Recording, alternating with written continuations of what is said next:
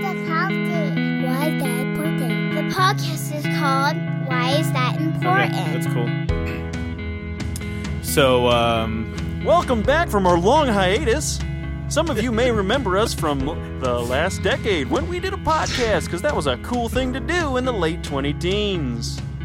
Now, slightly older and slightly more children, we're back again with another episode of Why Is That Important? But only today we have a lot more important things going on, namely coronavirus 2020. You may remember this from your history books if you happen to listen to this in the far future, in which case I'm sorry that this is the only record you have of these events. If you're somebody who has more records, what are you doing listening to us? This is just our opinions. Anyway, the current coronavirus crisis is uh, sweeping the nation, nay, the globe, and we are here to discuss it in all of its depth with me, Andrew Martin, Broseph Wenger, and my brother, Philip Martin. Howdy. And uh, with all was, of that, I don't know how to like. You can't top that. with all of that, we are changing the name of the podcast to "None of This Is Important Anymore." You have no idea how right you are, sadly. we have opinions. They're probably not important. Okay, well, just to give some context to anybody that is listening to this that cares, um, I think we still track downloads. I wonder if we're getting any. Um, Only the, suddenly, the web out crawling our spiders. podcast is really our, our podcast is really imp- popular. um, all right, As- so As if there's no access to anybody talking about the coronavirus. Yeah, let's add our voices of importance to the cacophony. Well, I think we're just talking and we're gonna record, and if people like it, Well, I, if anyone likes it, I was. I think this is this is going to be useful for me because maybe six months or eighteen months from now, I'll be thinking like, what were we thinking when this started? ooh, Yeah, that's exactly and we how can I go felt. back and say, and like my children being like, is the "What was it like, Dad?" well, funny you should ask. I have a got the- recording back- of my back thoughts in at the my time. day, we had this thing called a podcast. You actually had to listen to it. See, I feel a little shallow because you guys are both like, man, like I just like want to hear my thoughts on this someday in the future, and I was like, I think people need to know what we think.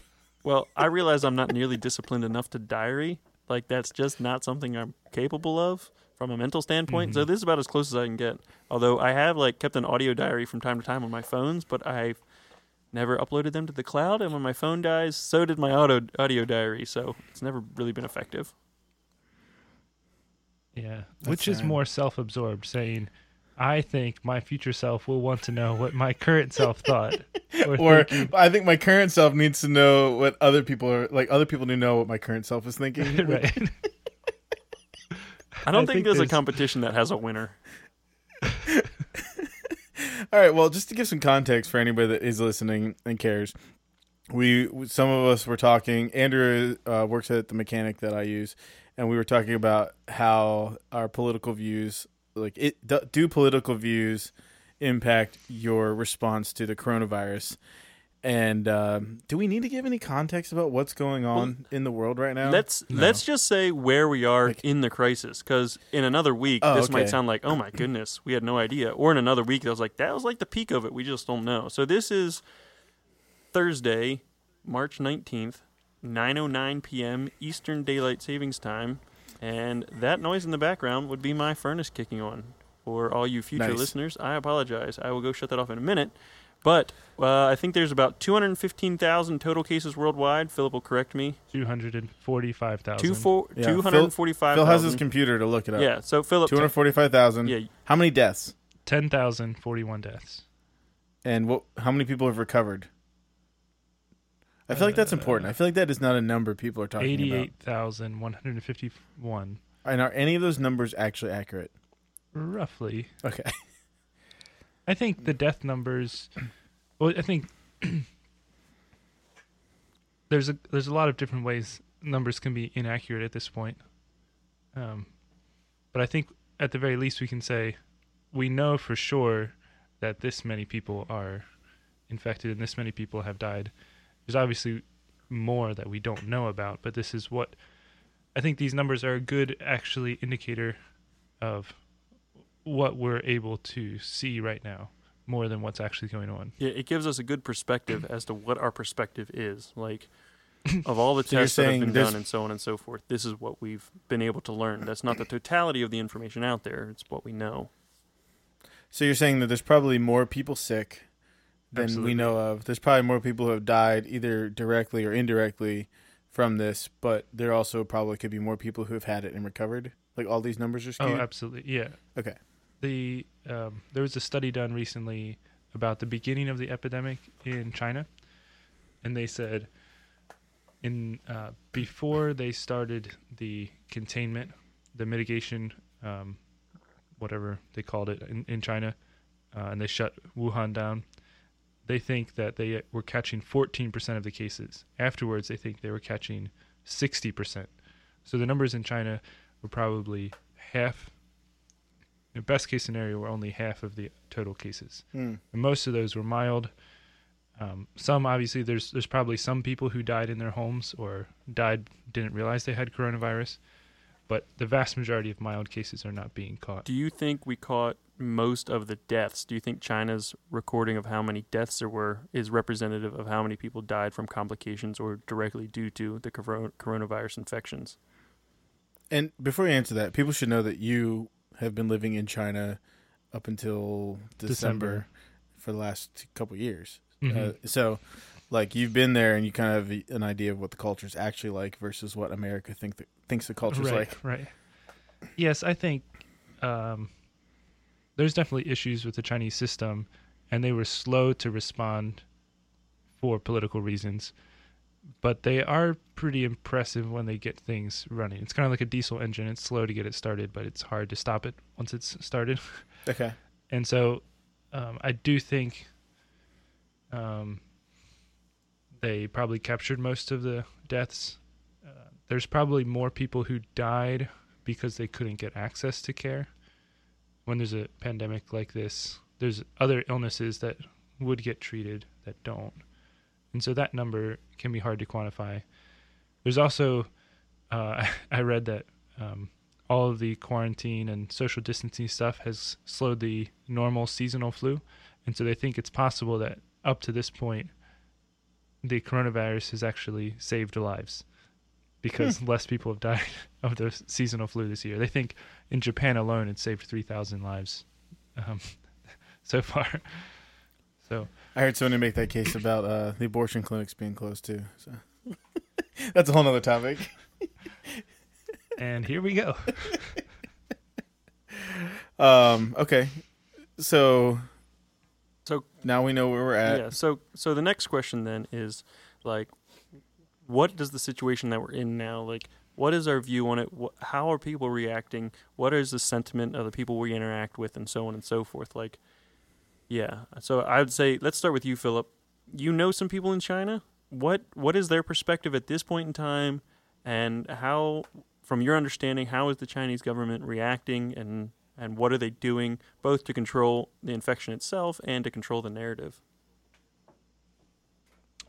Well, that's a pretty big question. I'll try to um, start with the people that I know. Can you speak for all Chinese people, Phil? Yes, 1.3 billion I'll, your little voice um, I would say people were pretty freaked out about it pretty quickly. They were all lived through the SARS um, epidemic, and so uh, that was scarier because we didn't know what it was for so long, and so there was people dying with um, very similar symptoms, and there was not really an indication of what was going on, Hmm. and there was not any other um, new coronaviruses at that point. Scientists thought that the, there's a few coronaviruses that lived in humans, but there hadn't been any that entered the human population for a long time. So um, in China, that was a really scary thing. So when this started again, people reacted a lot quicker than they did here in the states. Um, the government obviously um, covered things up in the beginning uh, for political reasons, and uh, when they saw which direction it was going, they realized their legitimacy was on the line, and so they they jumped the other direction and um, tried to do as much as they could as quick as they can. And so they basically put 800 million people in a shelter-in-place order. Um, the Communist Party in China has tens of millions of members. I, I think the number I remember is 90 million members. and all of those people are activated to enforce the shelter in place and all of the blockades and everything. Um, and so there's this incredible party machinery that kind of slowly uh, you know, gets gets moving, but it's really really does reach into every neighborhood, um, every village, and we're forcing people to get tested. Everybody was getting their temperature taken every day. Uh, so it's really a, a really hard situation for us to imagine as Americans. Um, the expectations on privacy in China are so different, and so uh, people coming to your house to take your temperature is not considered unusual. Oh, so like people were just like showing up, like like the postman would come, he'd deliver your mail and get take your temperature, kind of thing. Not the postman, the, but the know what you mean. local yeah, but party cadres would come. Um, and you just had to be cool with that. well, that's kind of the deal in China. You just have to be cool with everything. Um, obviously, this situation did lead to like um, the largest outpouring of anger against the government in 40 years or 30 years um, since Tiananmen Square. So it was politically charged and uh, economically, ob- obviously, people are feeling it in China, but they responded with a sense of urgency right away. People were telling us, "Don't come back. We're glad you're not here. It's really crazy." Um, but we're going to get this thing under control. And and now that's basically the story. The government is saying like we beat this virus, and so there's uh, a sense um, they don't acknowledge that they screwed up on the front side, and then they demand gratitude for whatever good response they had on the backside, um, and don't acknowledge the human cost or the economic cost or the human rights that were trampled on in the process. Um, but at this moment, when things seem really out of control in Europe and in the States, uh, they feel pretty happy about how things have gone. H- How would they feel about South Korea's response, which, you know, was pretty dramatic and pretty effective? I, I don't know. That's fair. That's a good question. I was like, like, man, that's probably a question that they're debating within the Chinese Communist Party circles now. Right. Um, I think it's hard for us to um, put ourselves in uh, Japan or South Korea, which are democracies. They're really vibrant democracies, but they also have um, a more. They're less individualistic than America is, and so there's some parts of it that uh, f- would feel to me like China in the um, enforcement or I don't know the kind of expectation that you do what the government says. Where in America, there's a certain percentage of people that will do the opposite just because the government is the one who's telling them to do it. well, let's Spring let's pivot a little bit to that, um, and I think that's kind of what kicked off this conversation between Joe and I, is the fact that there are, I would say, significant numbers of people who assume that if somebody they don't like is telling them something, they must be wrong. Like their the person's authority is directly dependent upon whether or not you like them. Like I had a coworker today that was telling me that because CNN was saying something, it was lies basically. That's like, oh, they're just fear mongering, blah blah blah blah blah. I'm like, well, they may be overblowing it a bit. I don't, I was didn't hear exactly what they had said. I think they said something along the lines that GM should uh, retool their manufacturing plants to build respirators or something like that, which is a bit ridiculous. I mean, that's you know, going it's from building a car to like a durable good kind of thing, like an appliance, basically, would be a dramatic shift. And there's people wouldn't really know how to, and you'd have to find raw materials and resources. And it's just like, uh, is that really a thing? But his The- point was, Hey, they they did it in World War One. no, they did it more in World War two and it took six months or more to transition from Sorry, building that- cars to tanks that tanks. didn't- That didn't require a, Right. an explanation. But the difference between cars and tanks, as great as it is, is pretty small compared to the cars and respirators. Yeah, or or cars Ventilators, and yeah. ventilators, which I, I might have been ventilators, Yeah. not respirators. But I mean, the difference is kind of insignificant when you consider, you know, the, the difference from car to either of those things is enormous compared to car to tank. If you if you make a mistake in the car, like it goes into the shop more often. If you make a mistake in a ventilator, people die, and so there's a, incredible regulatory hurdles. Um, And In and the that was kind of I think like- what led him to believe like okay that doesn't make sense like he's in the automotive industry so he understands a little bit that like building cars and building Mhm. ventilators are really different but you know I think the nature of their reaction which is like this is severe we need to throw all the resources we have at it is Mhm. justified or at least there's there's an argument for it and his opinion was because CNN said it it's bogus and Right. baloney and like none of what they're saying is true and so Right, and and who on CNN? Like, was it I- like the station's main, or was it somebody matter. that came in with an opinion? But at, the, at their point, if the fact that this person was willing to come on CNN, say this ridiculous idea, it's automatically stupid, is what you're Yeah, I, I don't know. He had he had just said about something he heard. It was CNN radio actually, so I don't know if that's just like the audio of their live television or if it's something completely different. Um, but it was I think Philip's right that it doesn't really matter if it's like a broadcaster or somebody they invited as a guest or who it was. The fact that it was coming from a network that he saw as untrustworthy, in part because his chosen man to represent him said it was untrustworthy, was enough. And as long as Trump was saying, um, basically like it'll go away, it's not a big deal, it's just like the cold. That's what most of my coworkers and most of the clientele that mentioned it, that was kind of their opinion. And so it seemed closely connected. Your political viewpoints and your response to the coronavirus outbreak, you know, even before it was called a pandemic, like those two things, how you felt about politics and how you felt about the coronavirus, were seemed to be closely correlated. hmm I read one article that talks about the 2009 um, swine flu epidemic, and they actually have pretty good data on that. Um, at the beginning, both Republicans and Democrats thought it was serious, but it quickly got politicized. So Republicans were um, charging the Obama administration of fear mongering and too much big government, yada yada.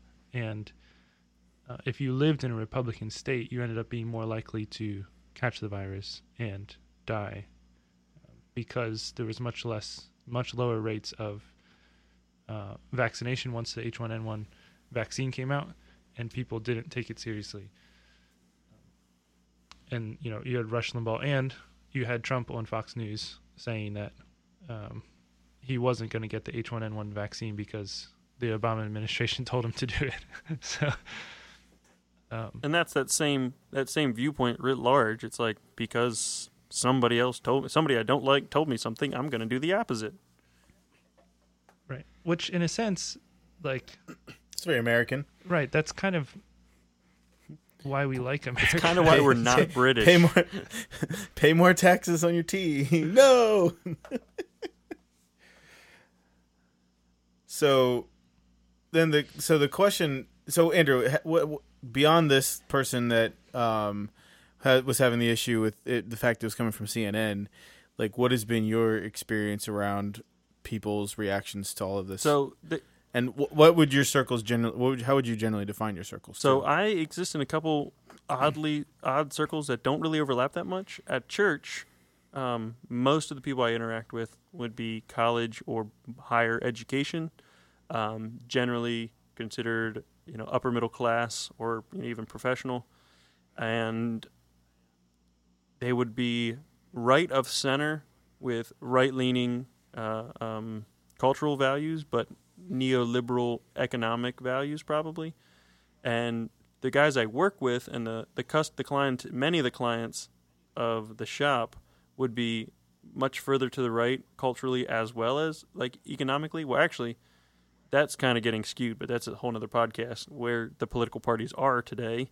But they would be uh, protectionist. They would be very nationalistic. They would be uh, pro-Trump, up and down, left and right. Like one guy, he's like, I usually didn't vote, but I'm voting for Trump. Like he's my man, and so it gives you an idea, like politically where they are.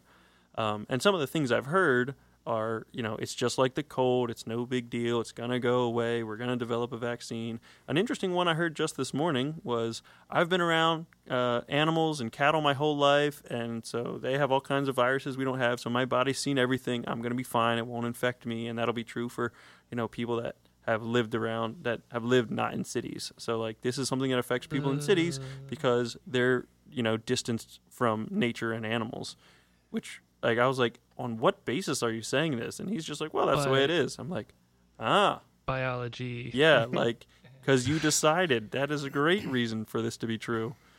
Um, Name and claim it. yeah, exactly. and so I've heard things like that. I've also heard like the flu kills X number of people a year, and some people have a fairly good handle on how many people it kills. Some people, you know, you're like, where did that number come from? and then, and then you know, you have to have the the whole discussion of like, yes, but this is in addition to that, most likely.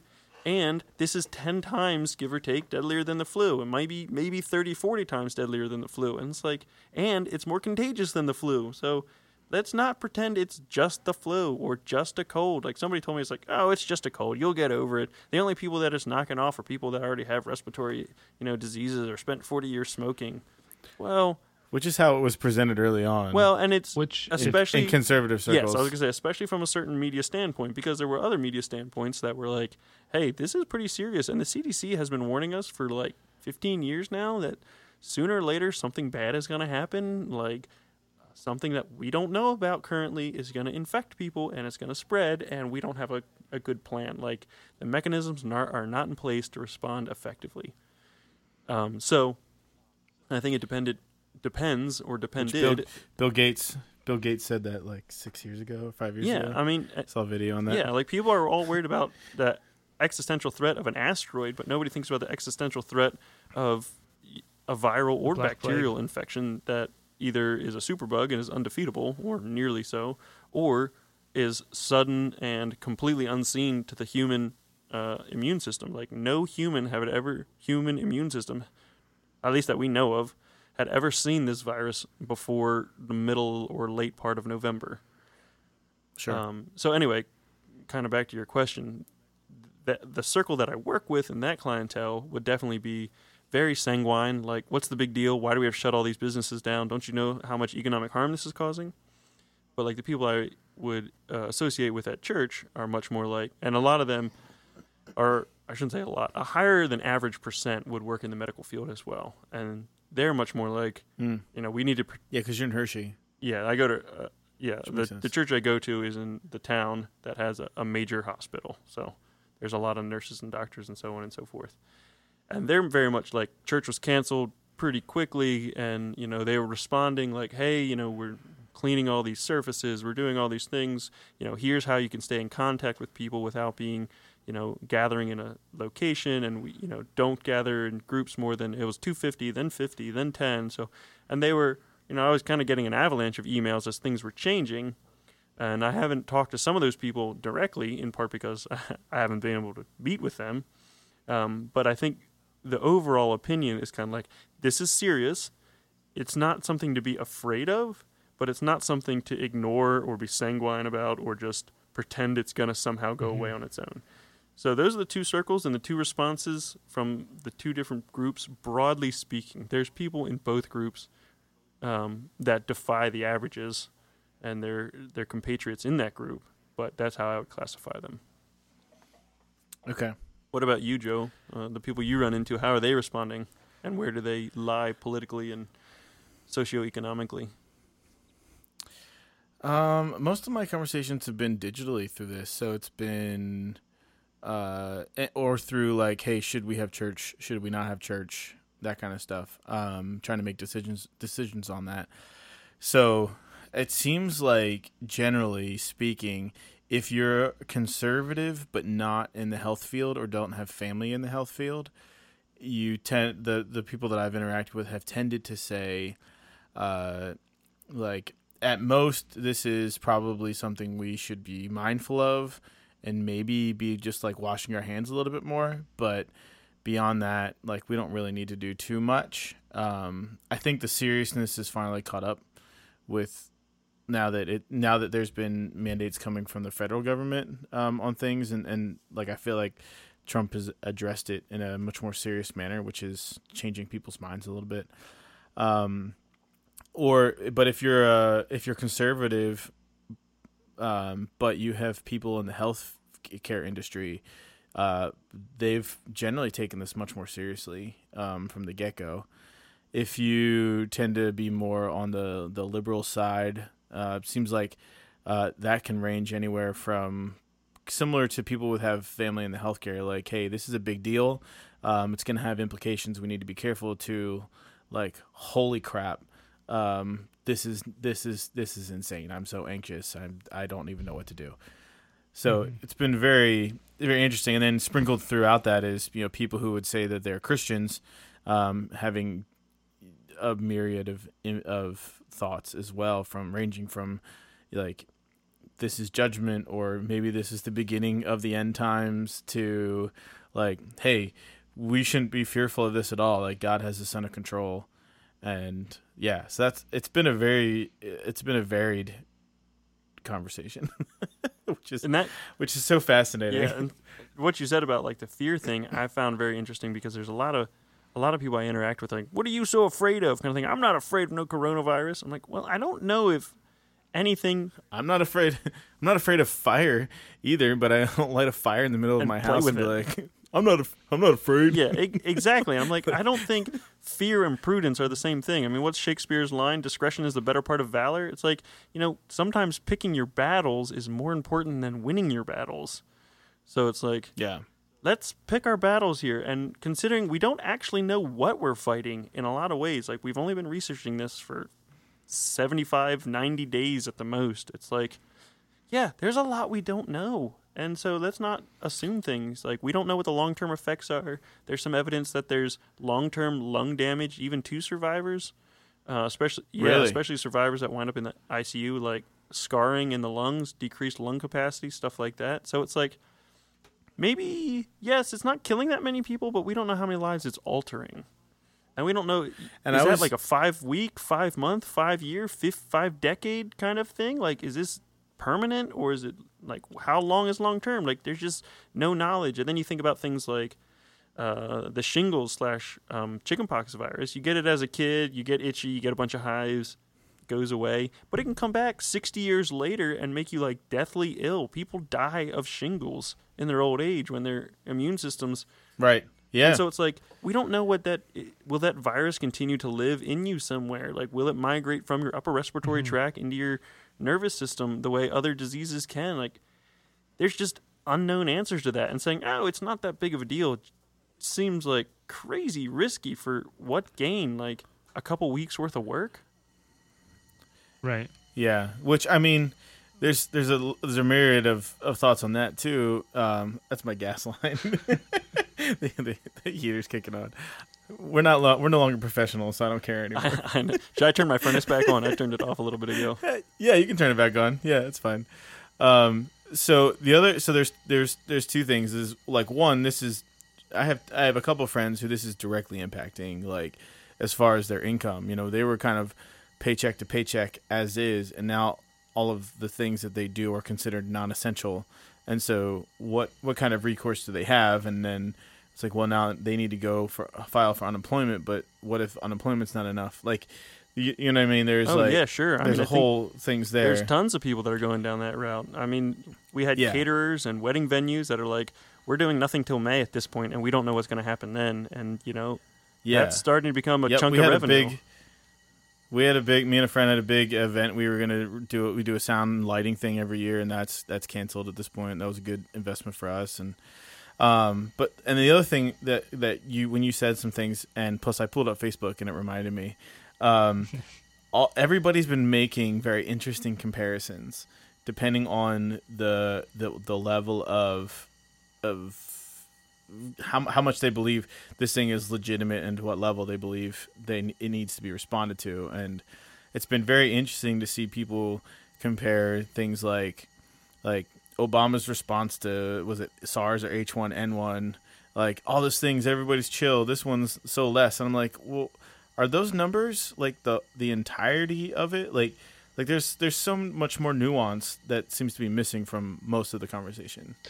I think this is a um, has the potential to be, and looks like it's shaping up to be a history altering moment. I agree. Um, and people don't have categories for it. We haven't had anything at this level, and so people are kind of grasping. Um, I think it takes a long time for us to process.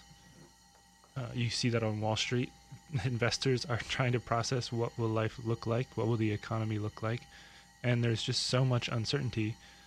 Um, you see that in politics, and people are trying to find what the new normal is going to be, uh, trying to cover themselves um, from potential criticism down the road, making sure that you know, look, I said we should give twelve hundred dollars to every American way back when, um, because I knew this was serious. So people, um, you know, in every area are trying to figure out where is this going, and we have, we really don't know.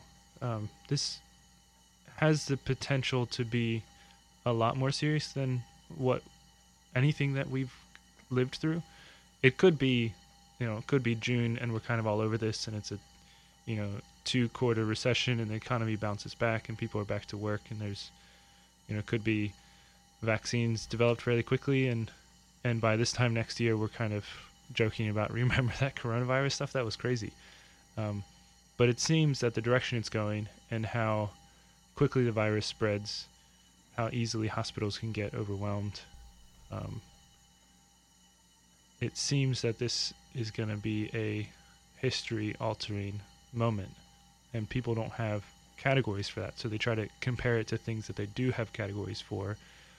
And I think there's one of two general responses one is uh, panic, um, straight up fear, and the other one is trying to downplay it, but also out of fear thinking that if I find some other people who think that nothing's going on, this isn't a big deal, and they kind of agree with me, and we kind of laugh about how crazy those panicking people over there are, then I don't actually have to be afraid. I don't have to address it. I don't have to address it. Yeah.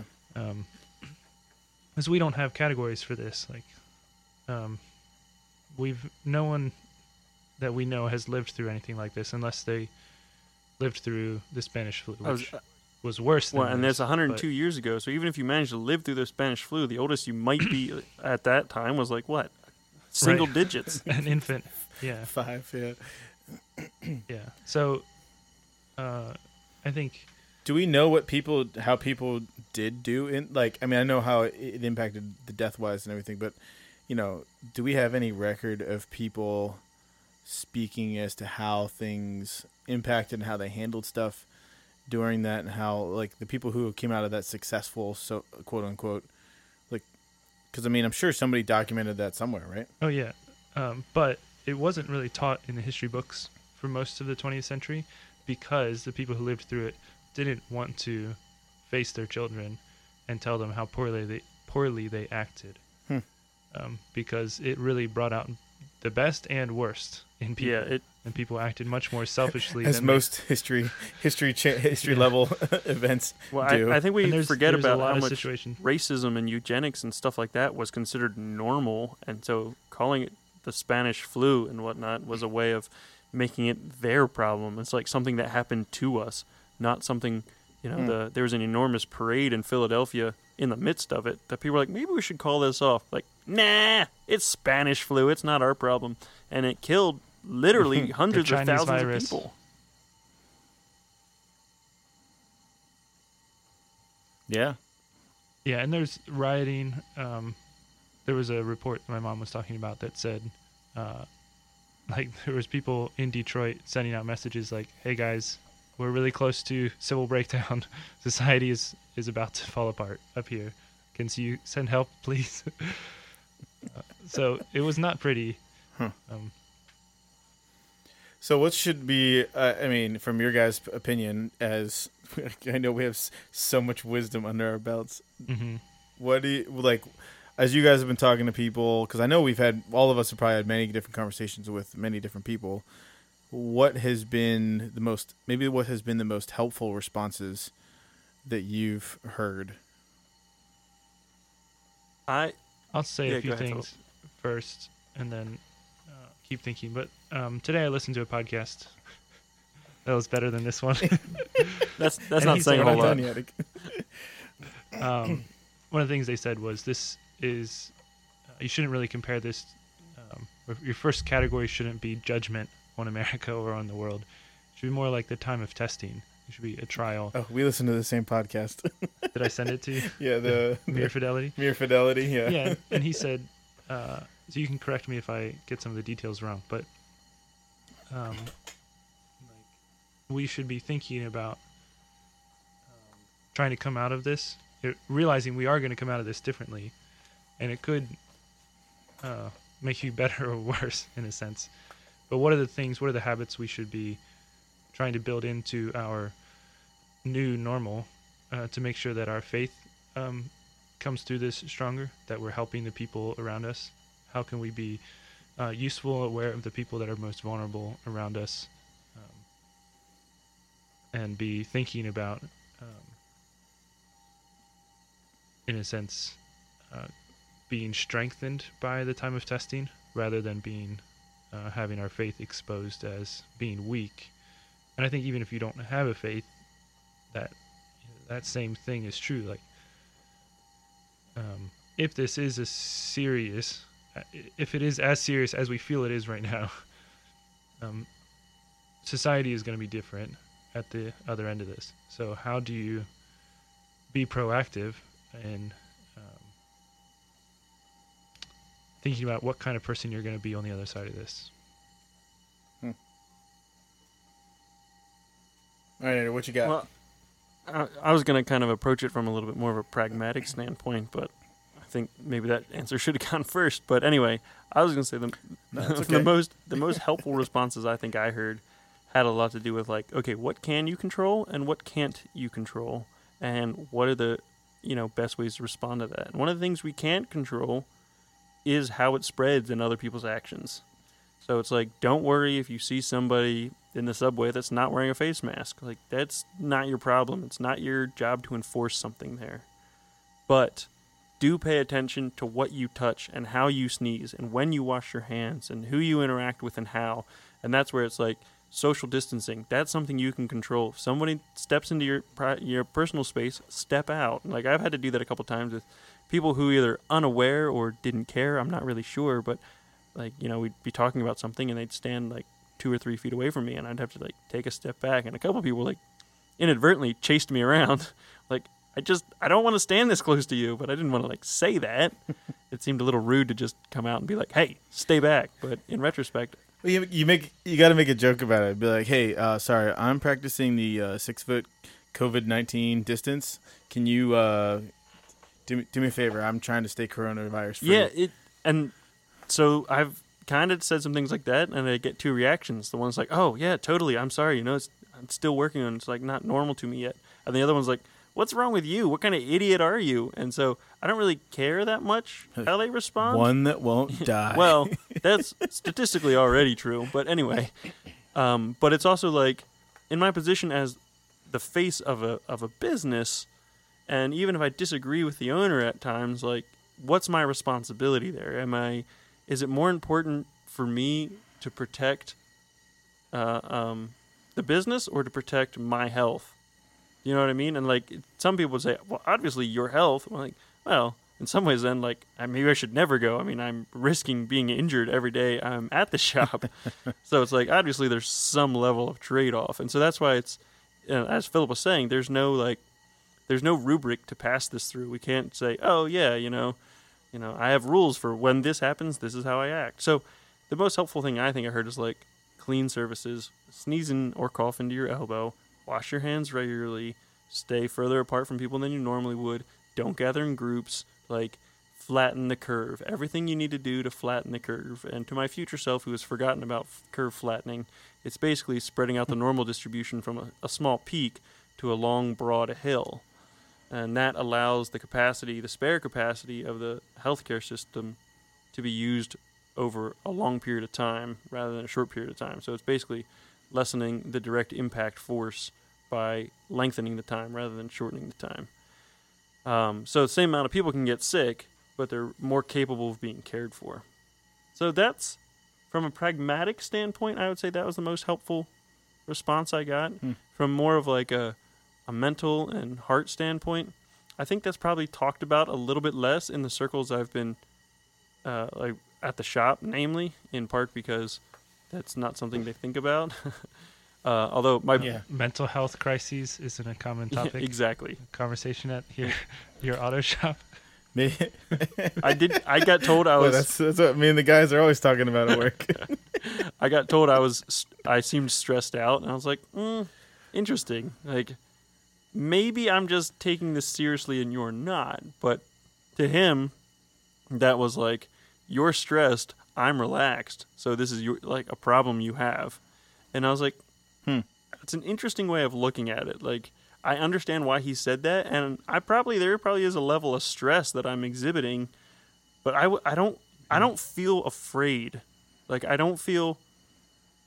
Ah, I'm debating if I want to say powerless because part of me definitely feels powerless, but a significant portion of me doesn't too. It's like, I guess the parts that I feel powerless about, I'm not worried about because there's, you know, it's outside of my control, and I, you know, my faith would say I believe God's in control. So it's like, not a whole lot.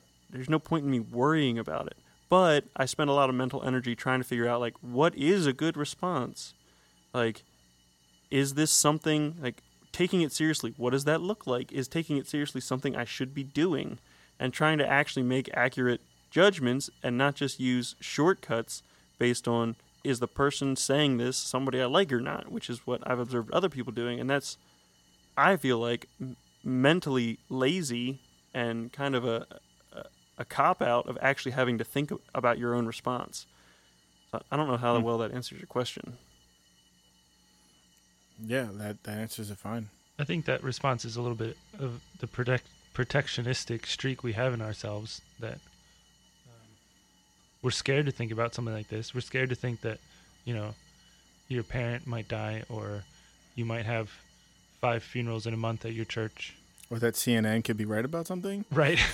But and that's yeah, and actually no that's that's for real though. and that's and that's Um, something I've been telling people. as- Like the one guy, the guy that worked at that um, wedding venue, you know, he was joking about it. This was probably a week and a half ago, and I was like, "Well, look at it this way. So you know what? Say 300 people roughly, and of those, what two dozen, maybe 30 of them, 10 percent are 65 or older, including your parents. All right, pick one. Who dies? Like, if we don't do something about this, that's kind of the way it is. Like, which one do you want off? And then realize you don't have the choice. And he's like, oh. Uh, I kind of ran through the statistics. Like, this is the death rate. You know, this is what it's going. Like the rate at which it's spreading. We're probably looking at 40 to 70 percent of the United States population contracting it if we don't do something about more more something about it. And you know, when I kind of ran through the stats, he's like, well, maybe I should make a fewer jokes and take a little bit more seriously. And he has kind of changed his tune to be a little bit more like, well, okay. um, and then you know, came down from on high that their business was shutting down for at least two weeks, and you know they voluntarily were delaying weddings and so on and so forth longer. Um, but it was interesting to see how, you know, there was a sense of like it's a joke up until it's not, and so I've been using the like, okay, who dies? Pick who dies. That's kind of my way of like trying to drive that home. And the other thing I wanted to say earlier, I think really matters too, is like how close you feel it is. Because it's interesting, some people's reactions have changed as it's gotten closer, which like makes Right. sense on one level. Like it's really easy to make fun of Chinese people eating live pangolins or whatever they were doing that caused this, you know, the kickoff of the virus jumping from an animal host to humans. But when it's like, oh, people I know are getting sick, like there's somebody that tested positive at my wife's work, which is the case of the one person that I work with. Like maybe, like uh, she works at the VA hospital, so there's thousands of people there, and they have like sectioned off the hospital. Uh, so both physically and temporally, like their people aren't aren't allowed to leave their time block and their physical block. So like even if somebody who has your job needs help in a separate section of the hospital, if it's not your section, you can't go over there and help them. And that's bas- that's both time wise, like you can't cross shifts, and also physically, like you can't go into that part of the building, like that floor or that subsection, in part to try and compartmentalize any outbreaks, which I thought was a really interesting hmm. response. But he's he is still very much like, you know, he told me today, you know, I said, at what point do you like start to have a different reaction? And he's like, I don't think I need to. Like, well, what makes you like smarter than the professionals whose job it is to like think about these things? Well, I have family and friends in the medical field, and they're not worried about it. So I don't think you know, it's not going to be anything. I'm like, well, what if they're wrong? Like, this isn't their job. Like, they have other jobs. They're, I don't know what the, what all they are. I know his wife is a uh, respiratory therapist, so she'll be getting the brunt of it if it does sweep through the VA. Um, it's like, w- what if she's wrong and how severe it is? Like, then what? And he's like, well, she's not. And so it's like no capacity to even contemplate and like view forward what your actions might need to look like or should have looked like in the future to make decisions about what you want to do today. And that's been really I mean, in some ways, that is more terrifying than getting the virus at 32 years of age. I have a lot of things I want to say, but I feel like Joe hasn't talked in a while. That's fine. That's that's kind of the format of the podcast. I intro, Andrew runs with it. Um, yeah. I, so I get to say all my stuff. so okay, so I'll say my. Let me say. Let me say the things that have helped me, and then I thought it'd be interesting to, uh, like, take things that we've heard, like uh, arguments we've heard either for or against, and like either support it or deconstruct it. Um, so you guys can tell me what you think about that after I'm done. Um, I think for me, what's what because I initially started out with like, yeah, we'll wash our hands more and we'll be careful, like, but I don't know that this is something that we need to be. And I mean, this this was probably like two. week- I guess it'd be like two weeks ago now. I like, I don't think that we need to have anything really that that that inc- that great of a response. But for me, as I started talking to people who not only were in the health field, but actually were um, like involved in some sort of a, a response or research or something like that, and hearing that the it was a 14 day um, uh, what's the term gestation period or whatever before you start Incubation. Incubation. incubation. Yeah, I was like, wow, that's a really Up long time before showing One symptoms. to 14 days, I think. I think the average is around five right now. Is that what you understand as well, Philip? Okay, I think the average is getting pushed lower and lower. Okay, the average incubation it's period is closer to being lowered, but it's still possible that it could be 14 days or more. okay, Right. which is still pretty. I mean, it's pretty significant. Like, think about how many people you could have interacted with in just two days, especially if you're in a job where you're like me on the field. So, the those those were helpful. Just having conversations with people who had direct relationships with others. And then also thinking about it from a standpoint of, I mean, I, Phil and I listen to the same podcast. I like that, but um, I'll mention some some other things there. Uh, but just just trying to think, like, what do we lose? Like when somebody asks the question, like, what do we lose by being a little overly cautious on this on the upfront? Mhm. Um, wouldn't we be like, we'll always know how we could have handled it better. Um, but you know, if we if we had made those decisions now, could we have avoided some of the loss? And and the loss isn't just a bunch of people got sick or hospitals got full, but like people die. I thought that was really helpful. As far as the like the podcast I listened to today, I I felt like I liked the the emphasis on like introspection in this, like what's motivating you to think the way you're thinking. And I feel like that's been a conversation that I've been trying to have with lots of conservatives over the last 4 years.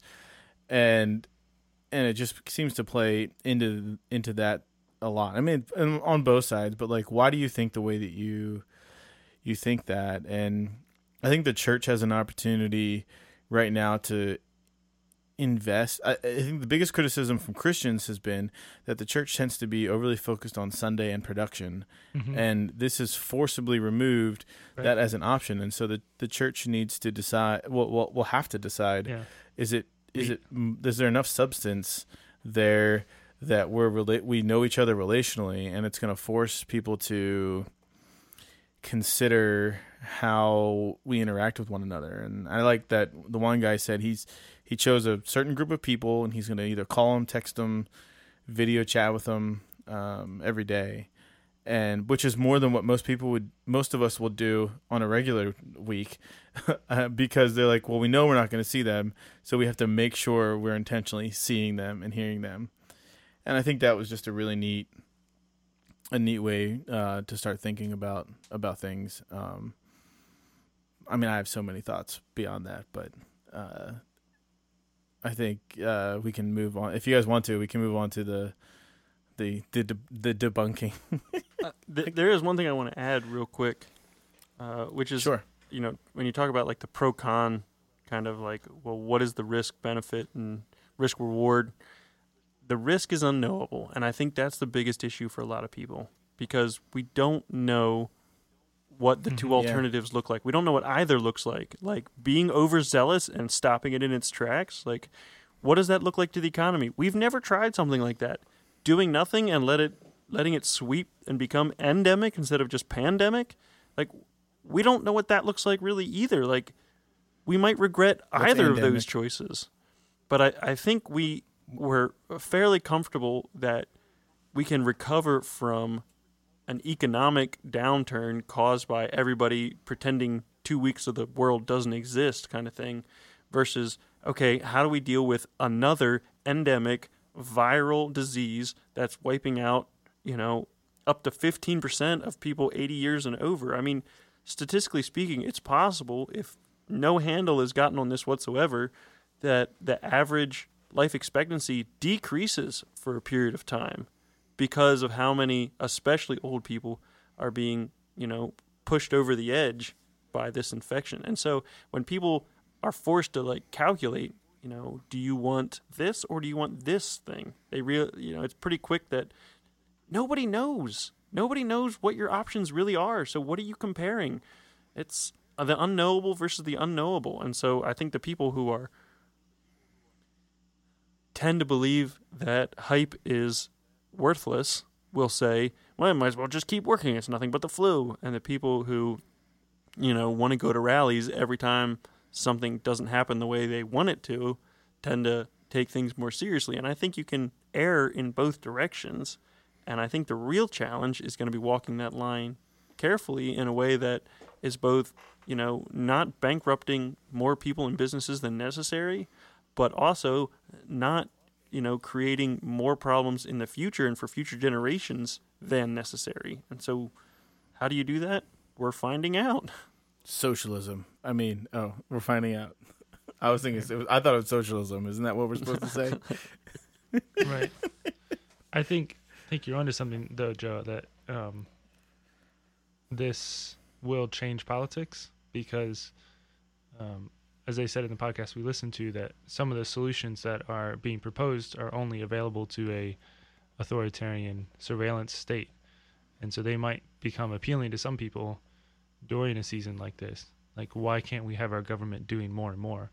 But on the other side, in China, um, a lot more people were being confronted by the realities of a country that tramples on people's human rights. You have people, you know, police dragging people out of their apartments and saying, "I'm not sick," and the police are basically saying, "We think you're sick, and so we're taking you to the coronavirus place, the coronavirus hospital." Basically, if you aren't sick, you will be by when you get there. Self fulfilling so prophecies, huh?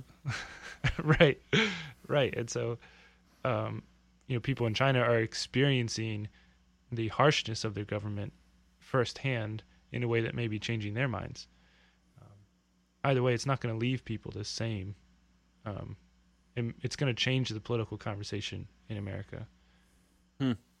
Hmm.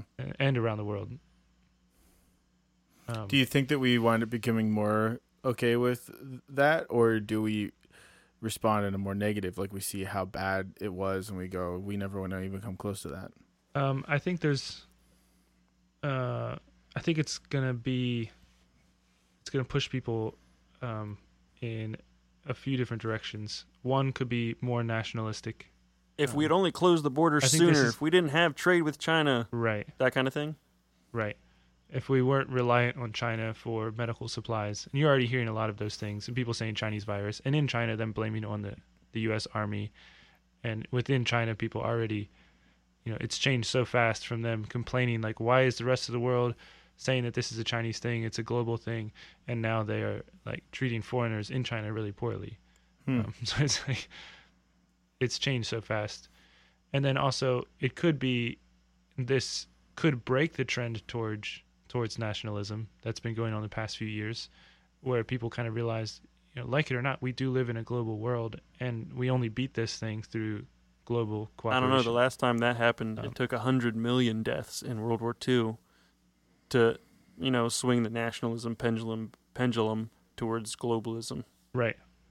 Well, let's let's talk about um, let's talk about that because uh, so the biggest health crisis in our lifetimes has been the AIDS epidemic by numbers.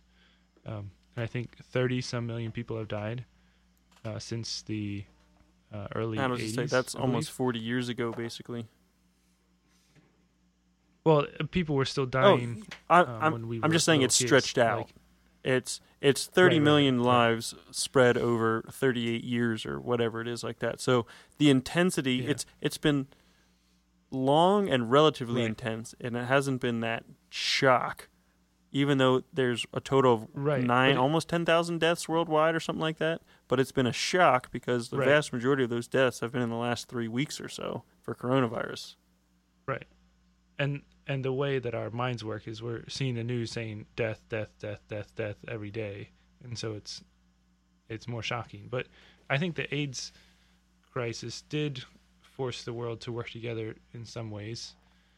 Um, but and it's been a big deal for 40 years, almost 40 years. Um, no, yeah. It's have been 40 you years. have you So- felt directly impacted by anything in the AIDS HIV crisis or or epidemic or whatever you want to call it because I feel like you're either in that world or out of that world and I don't I mean I have some theories why but I feel like a lot of people feel like that's like an over there or a them problem.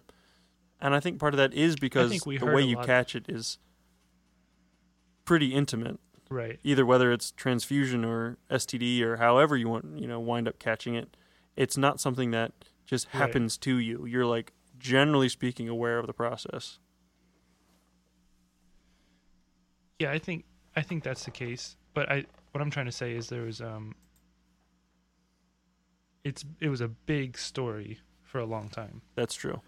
Um and I was just trying to do some math and saying like okay, if a quarter of the world's population gets this uh, virus and uh, half a percent um Sorry, I was scrolling through Facebook, distracting Phil, I think trying to see reactions.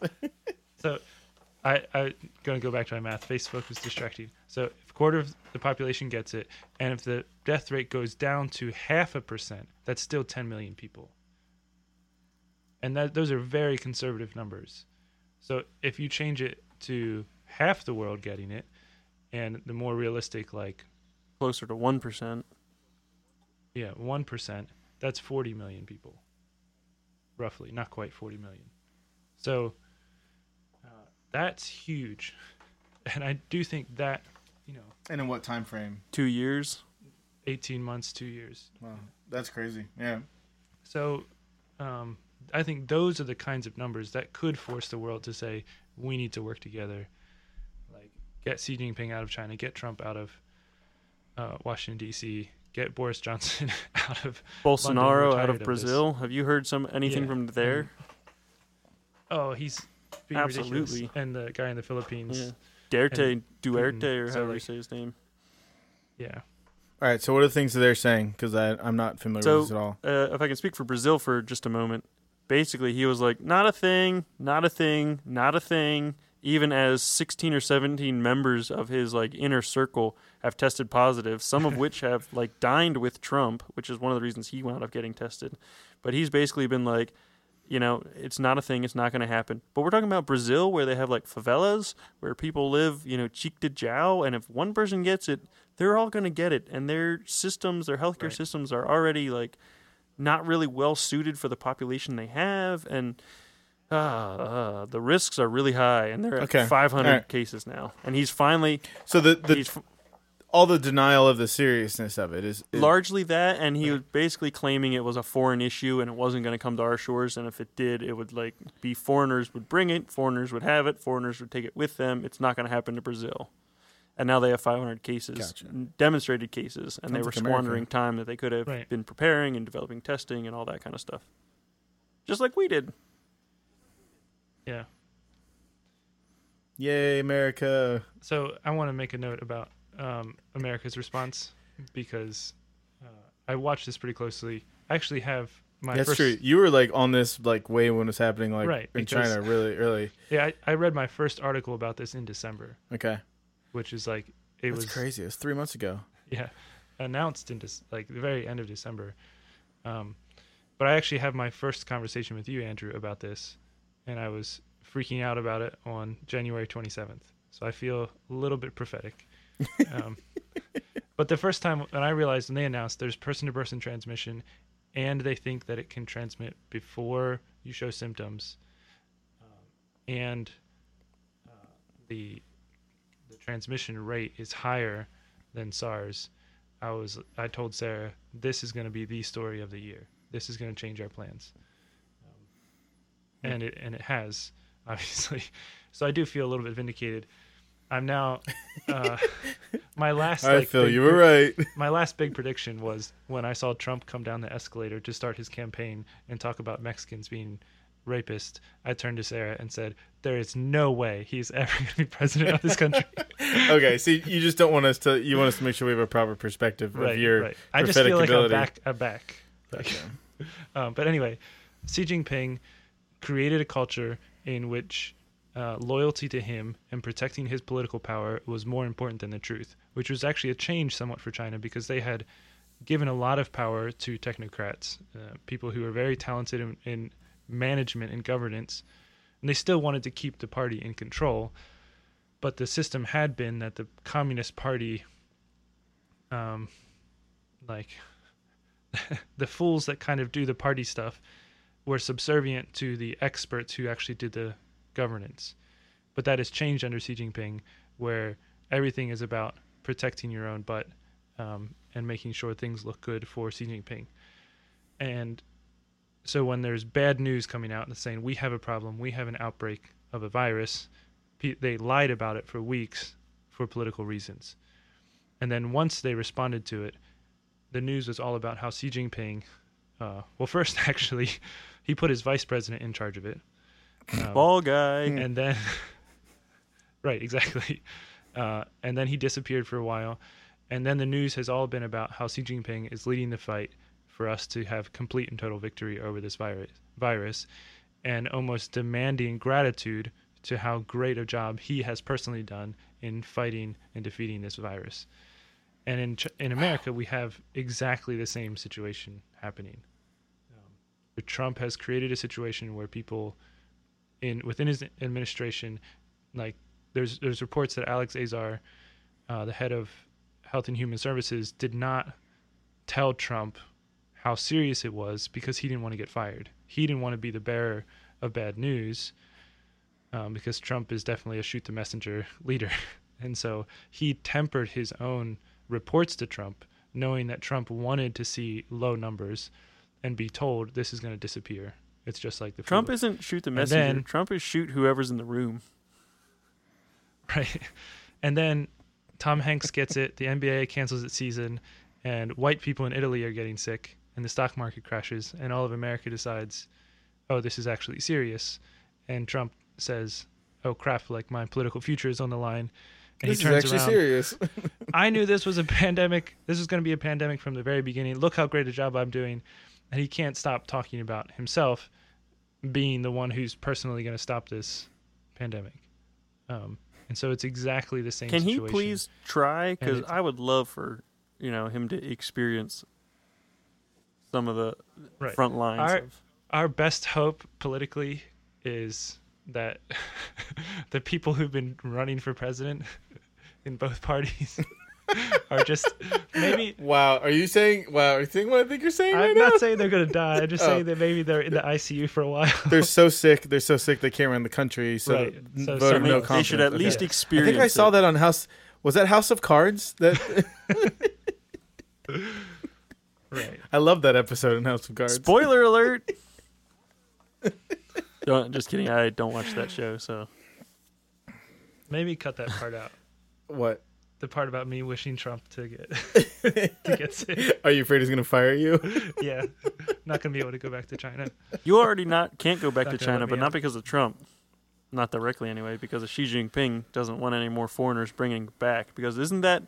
Correct me if I'm wrong, but that's probably their greatest risk at this point is that it gets reintroduced. Because we don't. We really have no idea, right? Yeah, and It's, it's not like a whole bunch of people build up antibodies, and it's it's no, they had 34 new cases yesterday, and they were all imports. They had Really? none today, is Yeah. what they claim. No, they had no community. Oh, is that what it was? today. Gotcha. But do you believe it? That's always question number two when it comes to Chinese news. Well, I think I do in this case. Um, Did CNN report on it? Well, I can tell you who didn't. No, I think there's- considering three major U.S. news services are getting their a number of their journalists journalists booted from the country. Mm-hmm. yeah, I heard about that yeah, it's not good. from CNN. Lies. That's how you can tell. um, yeah, there's uh, the distrust and tension has only grown on both sides of the Pacific because of this, and uh, you know there were senators saying that this came out of the Wuhan biotechnology research lab that it was a bio weapon that was intentionally released. So you have U.S. senators saying like stuff like that. I heard China's going to respond in kind, and they've had a very coordinated campaign telling their own people that it was a U.S. Army um, plant. Basically, What if it was both? That's why the U.S. Army should Um, actually release All right, something. real, No, real quick. Show them what we Well, real, real quick. So, wow, I nice know, one, right? Andrew. That's not slightly Uh, racist. I have a friend. I have a friend who uh, their thoughts were on this was well their their spouse's thought was that Ch- China released this intentionally to quell all the riots that were going on. yeah, people like that need to shut their mouths. Um, You don't think so? They don't understand China at all. There weren't riots in China. Um, really, or protests? Maybe it wasn't riots. Protests. no, oh, they they're talking about protests in Hong Kong. Yeah, I guess that they released it in hopes that it would spread just enough that people would have to stay inside. A a Marxist Leninist government thrives on stability, and any sort of instability is a threat to their continuing in power. And so, Hmm. Okay. releasing this in their own country is the last thing they want to do. Okay. All right. That's a good. Um, that's a good response. So that people just don't understand and need to shut their mouths. I had a guy at Walmart tell me um, that this is good because there's too many of them, and uh, we should hope that all the smokers in China get the virus. As we all know, Walmart is a great place to find sage wisdom. He was also complaining that Radio Shack doesn't exist. because Yo, can't that's a real thing now. That's for someone who needs te- sometimes the weird tech. But the Alright. internet does. I will trade every Radio Shack ever for the internet. Because you can always order it on the internet. Yeah, you can't have it today, but you can probably have it tomorrow. Anyway, Radio Shack rant over. Yeah, you, you not usually tomorrow. If you're willing to pay for the overnight. days. All right, so back to uh, the uh, the theories. Any other conspiracy theories? Should we get them out here right now? I, I I heard both of those as um, well. Nothing. Any other? Any other kind? I'm trying to think. There was somebody said he heard one, but Someone he, he wasn't going to tell me. Probably because I was. You could. He saw that look in my eyes. W- one of us is going to get shredded, and it's not going to be me. Um, someone had told my mom that uh, there were actually only 65 deaths. Um, that was last Tuesday, like eight days ago, nine days ago. Six, like total in the whole world? Right. And it was all a hoax. Like, So how do you know it's not a hoax? I mean, I guess the Earth could be flat. I think I think the best response, Joe, in that situation is because we can't coordinate all like this level of coordination for something we want to do, like say the Olympics. Like we all think the Olympics are great. We work really hard to coordinate them, and it doesn't come to this level of coordination. So if, if this is all a conspiracy and a hoax, that has suddenly demonstrated the ability of strangers to work together on something that doesn't really seem to be benefiting anyone in a way that they can't seem to work together when it benefits everyone. You know what I mean?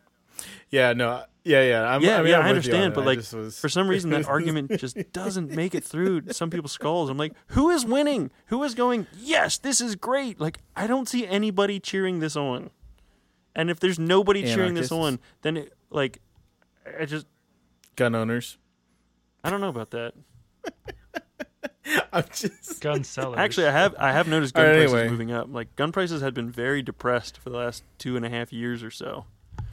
Like to the point where you could buy an Okay. AR-15 online for like 250 bucks, minus the the part that the government called a gun, but it was everything else. yeah. How often do you check that? From time to time, all right. You know what? No, go- no comment. Yo, it gets bored. I get, I get So- bored sometimes.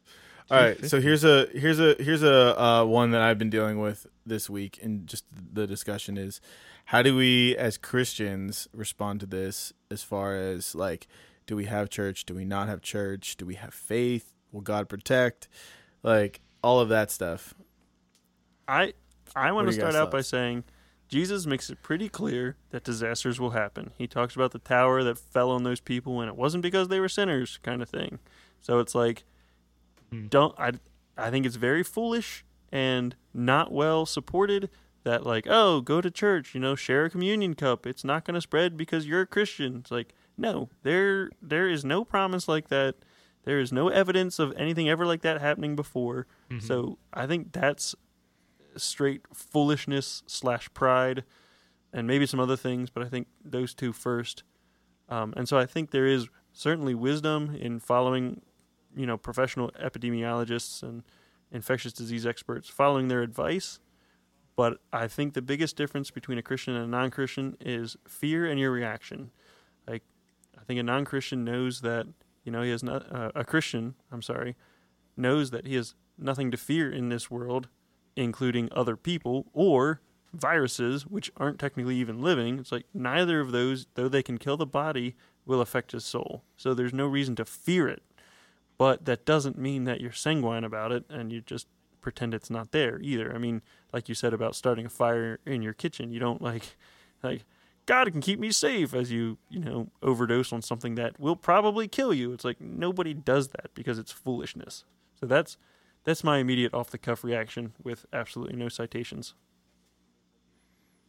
I'm loving all of this because uh, my reality in China is trying to figure out what the line is between um, wisdom and a lack of faith in God, and the, uh, at the same time the line between risk and foolishness.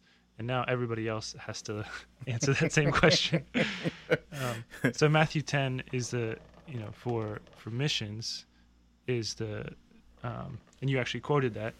Uh, you alluded to it a second ago, but it uh, Matthew ten sixteen talks about be sending you out as sheep uh, among wolves, so be as wise as serpents and as innocent as doves. Um, and so there's a wisdom that we're called to have, um, but at some level, that wisdom undermines our faith in God. What we call wisdom, because fear can masquerade as wisdom in our minds. Fear makes what we think what we're afraid of seem inevitable. That this thing must happen. Even if statistically it seems unlikely uh, fear can make it seem inevitable and lead us to do things that seem wise but are actually um, actually unnecessary and display a lack of faith in god so that that is one side of the equation but the other side um, you know something like meeting together on a Sunday as an entire gathered church, um, we have commands to gather together, but that doesn't mean we have to gather in large groups.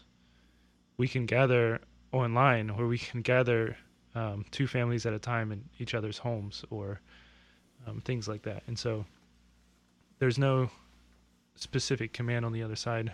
Um, I think overall, this situation is challenging people's illusion of self sufficiency economically and with their own health and just predicting the future and feeling like I know the way things are going to go. And this shows, you know, kind of pulls the curtain back and shows that we are a lot more fragile than like we imagine. we always we have this opinion in America, especially that things are moving in a positive forward direction, and we'll always continue that. And this is really sh- shaking that foundation, is what you're saying. Right, exactly. And that's I think people are going to be searching for all kinds of sources of stability. Um, and some of those sources of stability are going to be unhealthy. Hmm. And that that may be a trend towards more nationalism But I do also think it's an opportunity for evangelism because this is going to be one of the moments in our peers' lives where they're confronted with the reality of death and they're confronted with the reality of their lack of control over life. And so there may be an openness in some people who otherwise, um, you know, wouldn't be asking these questions. So, so we need to be open to the people who who are looking for stability and want to hear what Christianity has to say. You know, I spoke to it a little earlier too, and as I think that this, um, we have so fundamentally tied Christianity to the space in which in which we worship, and this is challenging that as well, um, challenging our thoughts and our opinions and um, our budgets. I mean, I think I would imagine you'll see a change in the giving patterns of people at churches as well, which would you know will have impact on these these these buildings that require money to maintain, um, you know, and salaries and and to maintain as well. And I think the church has a really a really unique opportunity to step up and be the church to one another, um, be the people of God um, Mhm. that are that are the way that we've been designed to be from the beginning, having things in common. And I think the question I have is like, at is there a line, like, is there a line to be drawn for us? So, say somebody in our church gets um, coronavirus, but they need some sort of care that they can't get in the hospital. Like, let's just say, I don't know, something that where they need to be taken care of. Like, do we risk helping them? Do we risk getting it and contracting it and helping them by being at their house, making sure they have food or whatever it is, like whatever this this this situation is, or do we say, well, we got to stay away or we self quarantine? Like, what's the where do we where do we? I would imagine back in the Spanish flu, there were pastors and evangelists and having the same conversation is like I Mhm. just need people still in these areas still need Jesus Mhm. um, am I willing to take on the risk? Am I willing to get sick for the sake of Christ? And where do you draw that? Where do you where is that line drawn? And what do you use to Yeah. to decide? Be, I mean, Scripture, obviously, but what are the things in Scripture that we use to? Are you willing to die for the sake of Christ? Because getting sick seems way less than that. Sure, but am I willing to get? Am I willing to let my family die? Am I willing to get somebody else sick? You know, not knowing that I Mhm. have it. You know. And yeah, go ahead, the witness the witness of Christian history would say, um, yes, take care of them. In the Black Plague, in the Spanish flu, in in Roman times, Christians were noted for taking That's care why of there sick people. were so many Christian hospitals too, because that was one of the only places to go There- sometimes in history when you were sick. there was no such thing as a hospital before Christians invented it. like a Christian was the first one. Uh, I think his name was Crassus or something. In like the 370s, built a building at great cost to himself to take care of sick people, and everyone was like, "You are nuts! Why would you spend your money to try to make sick people better?" Um, they didn't have places where you could go to get better. And in the bubonic plague, um, Christians were more likely to survive because they got some care, whereas most other people just abandoned their family members. Um, and and basic things like just having someone uh, give you water and food, uh, and you know keep you clean while you were on, you know in bed rest was enough to help a lot of people survive. And so, the testimony of Christian history is definitely that yes, we take risks to care for people. Um, Spurgeon lived through an epidemic in London, and he said he had a lot of speaking opportunities across England at the time. He canceled all of those to be at home with his local congregation. He said the responsibility of a pastor is to be with the sick and dying, um, to care for the spiritual needs of those who are sick, and that's what he did. Um, and that's what the uh, Puritans that he looked to did hundred years earlier. Um, and so, uh, obviously, we need to look to Scripture and not just church history, but the people that we look up to in church history have answered this question by saying, yes, we risk our own health to care for the people of God. So on the other end of that, then, so I think there's a difference. The scenario is different where we say, do we close our gatherings for the sake of others, or is the best thing for them to be gathered together?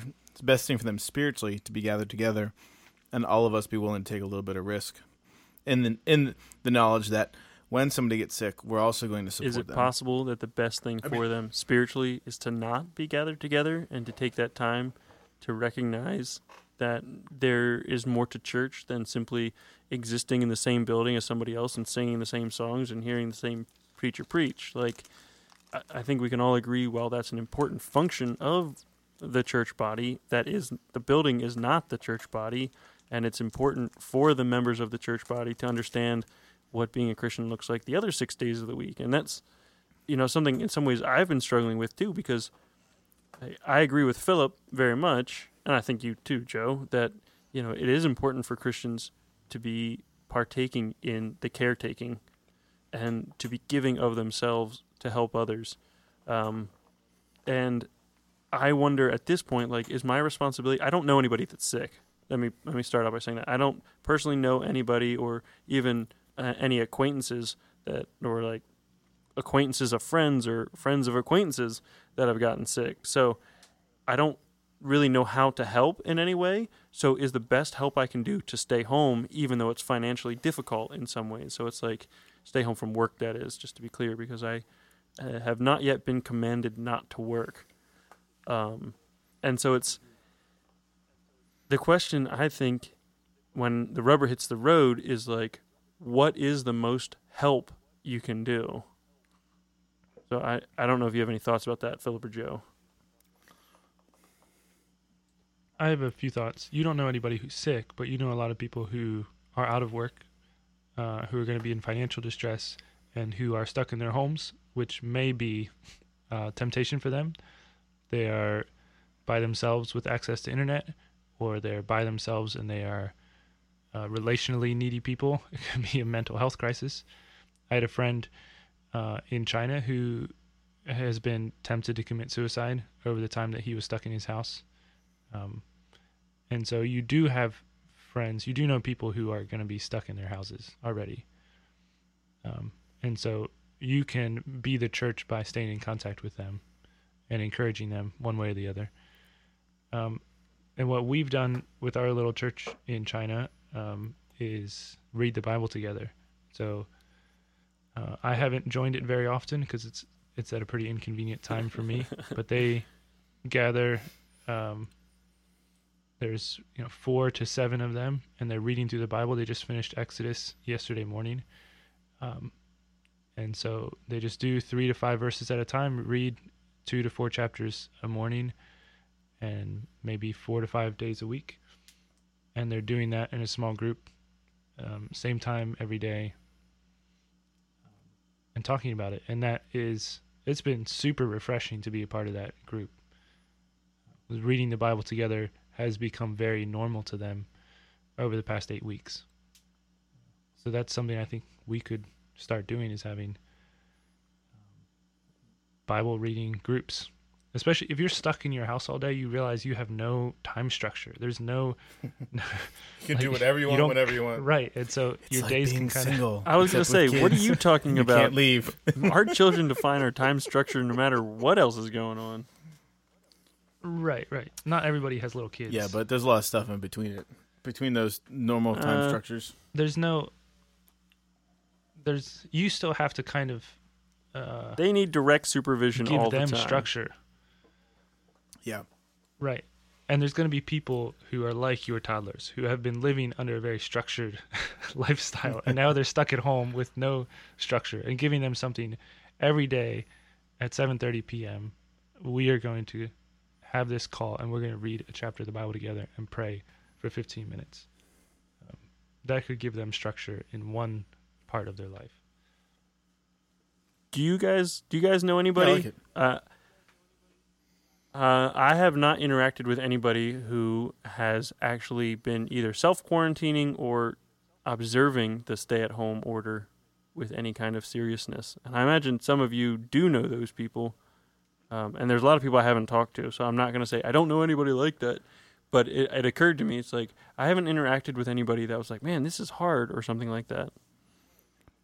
What are you defining as seriousness? As in, like, Like, like what? like they're They don't go out anywhere ever. They're not going to their job. Or yeah, I have a couple. I have a couple friends this week that have had to deal with that.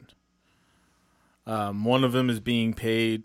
Uh, one of them is the company's deciding to to dig into their coffers and and pay their employees, and the other one is uh, they took them down from like forty to forty five hours down to ten hours.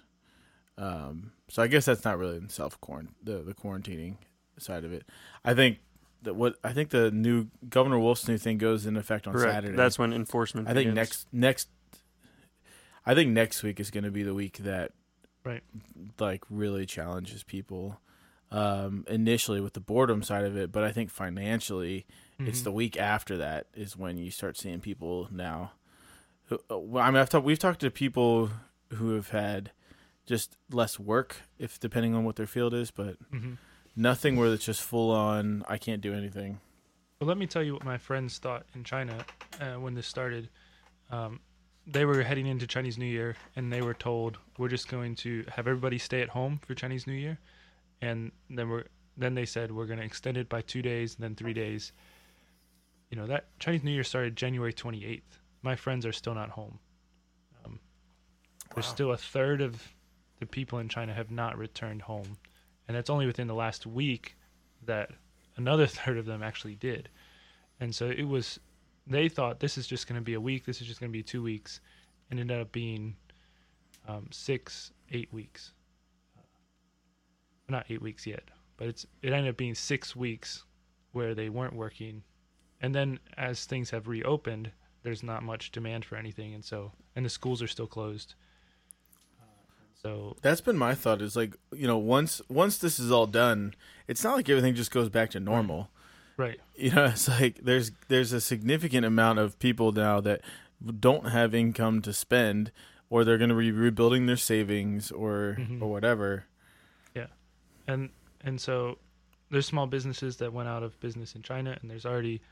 On the way over here, I was listening to uh, NPR, and they were talking about uh, small businesses here in Pennsylvania, and there's already restaurants that have closed, and they were in a financial position that they will not be able to reopen, and so Hmm. there's already a hit, and they think based on what has already happened, they're going to lose 800,000 travel-related jobs in the U.S. Um, after 9/11, they lost like 180,000, something like that, less than 200,000. Wow. And they think now, based on what has just what's occurred so far, Was that CNN though? it was smart talk. Okay.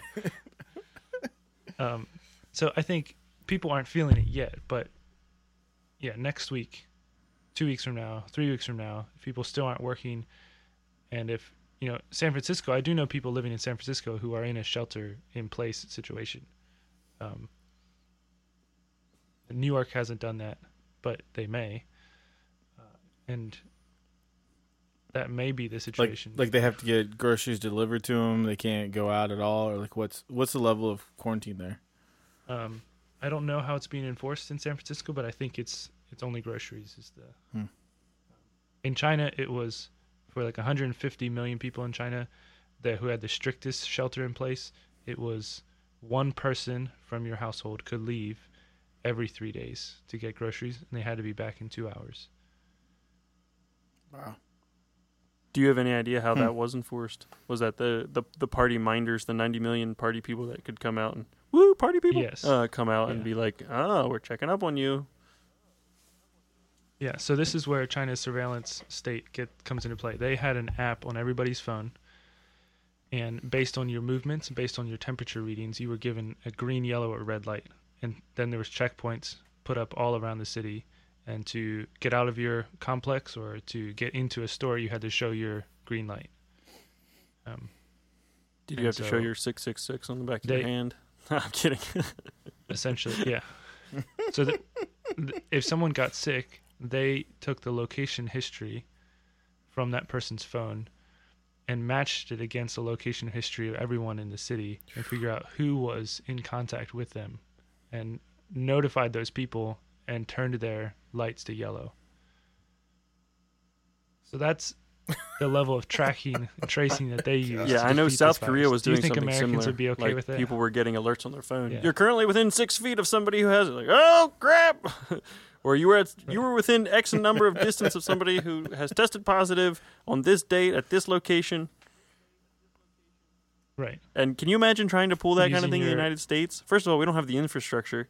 Second of all, We would rather kill all of our old people. than- yeah, that's what I was gonna say. Let him die. It's like no way. That I mean, that is a That's great so way Terrible. to get all the good old boys with the AR, AR-15s out in the street. Well, don't they say that like it's only like the small, the small uh, percentage of people have own all the Uh, guns? Um, it's Sorry, no, that's another podcast. You're, you're don't not answer wrong. that. most most new guns are already bought by are bought by somebody who already owns a gun. Does that make sense? I gotcha. So yes, there's something like hundred million guns owned in the, in the United States, but they're owned by Are you saying 25 don't be a million people or something like that. I think it's I'm saying Joe and I, let's go change that statistic tomorrow. yes. Woohoo. All right. So, is this the end times or is this judgment on the world? I saw. You know, I want to pull. are there any pull hol- that one other alternative Um, explanations? I think that's actually asking the same question. I mean, they kind of are. Um, sorry, I want to pull the one up that was I I like. It was so direct. I was curious. Um, they said second Chron- second Chronicles seven.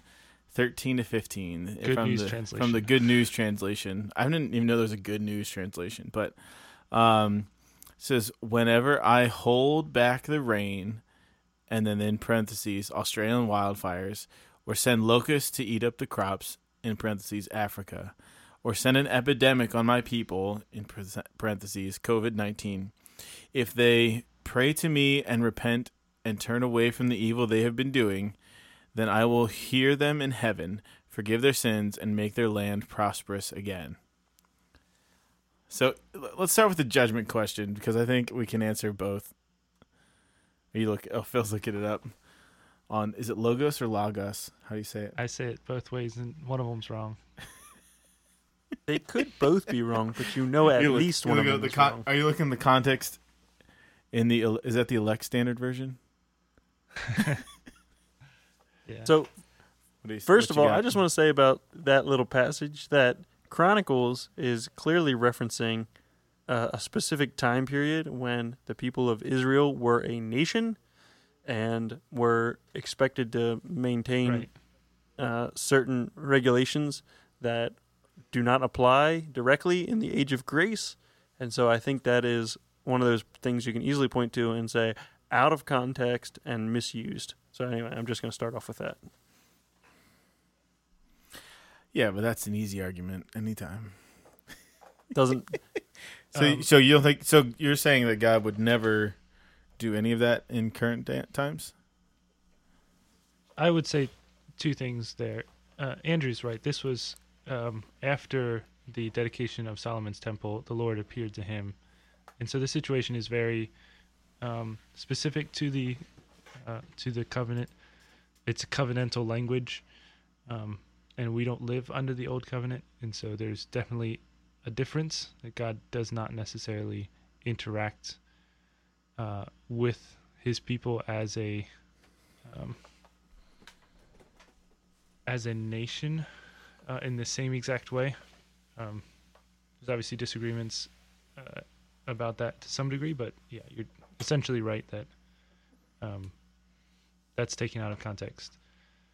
Um, I think more importantly, um, or not more importantly, but additionally, there's a problem when we start looking at what is happening in current events and applying labels to it as if we know exactly what God is doing and thinking um, this uh, pandemic is judgment and i know that because second chronicles 7 um, we don't have that level of um, understanding about what God is doing.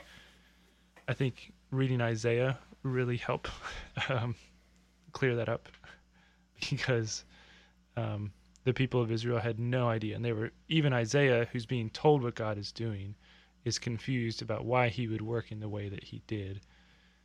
Um, where He's using a pagan, a really evil nation to judge Israel, and then He turns around and judges that really evil Assyrian nation for being proud in their judgment of Israel. um, God is doing so many more things than what we understand, and we don't have the right. We are not um, deputized to make proclamations that we know exactly what God is doing. And I think if your pastor says it? That doesn't make it any more true. I mean, this was this this wasn't my pastor. I just want to make But sure I'm clear can on that. pastors be wrong if they're godly? Aren't they deputized though? But if he's a godly man and you see the fruit in his life, can he say anything wrong, Joe? Yep.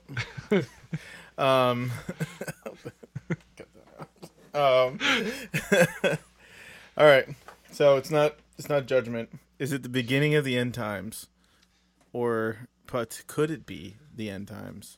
So uh, that question presupposes a certain view of eschatology um, that I don't ascribe to. so I'm gonna. So you're you're not a uh, uh, seven year tribulation, then God comes back. I'm not a. I I don't think there's. I'm gonna be careful what I say. Um, the pre-trib, post-millennial, or pre-millennial dispensational system that we were brought up on um, has very few fans, adherents in the academic world today. It's pretty much thrown on the dustbin of history already. Um, there's some good things that they're trying to say, but it does not work as a system. Um, so no, I don't.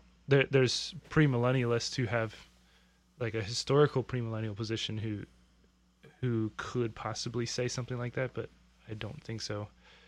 Um, I think there's good evidence to say that um, what is being talked about in uh, John's revelation is uh, a schematization of history, saying these type of things will continue happening um, during the end times, which started at the resurrection, at the resurrection ascension, or actually started with the coming of Jesus. Um, All And right. so- So, could this be this is the could this be a indicator that Christ is Christ's return is No. sooner no, rather than later? no, that's not the way. He he makes it quite In fact, clear that you Jesus won't says- be able to tell ahead of time when he's coming back. right. Like a thief in the night. Like you know, he says if uh, the homeowner knew when the burglar was coming, he'd be awake. It's like If he came, if he came, if he came right now, I think we'd all say we didn't know. no matter when he comes, everyone will say they didn't know. Sorry, I'm just making this obnoxious now. Are you getting tired, Joe? Um, No, I well yeah. I am. He's no, I'm good this. now. I went up and got some. I got I got some cheese. That helps with the toilet paper. Um, so the next question is, and why why aren't one of the things I've seen more recently is people saying why aren't we talking more about the people who have survived COVID nineteen?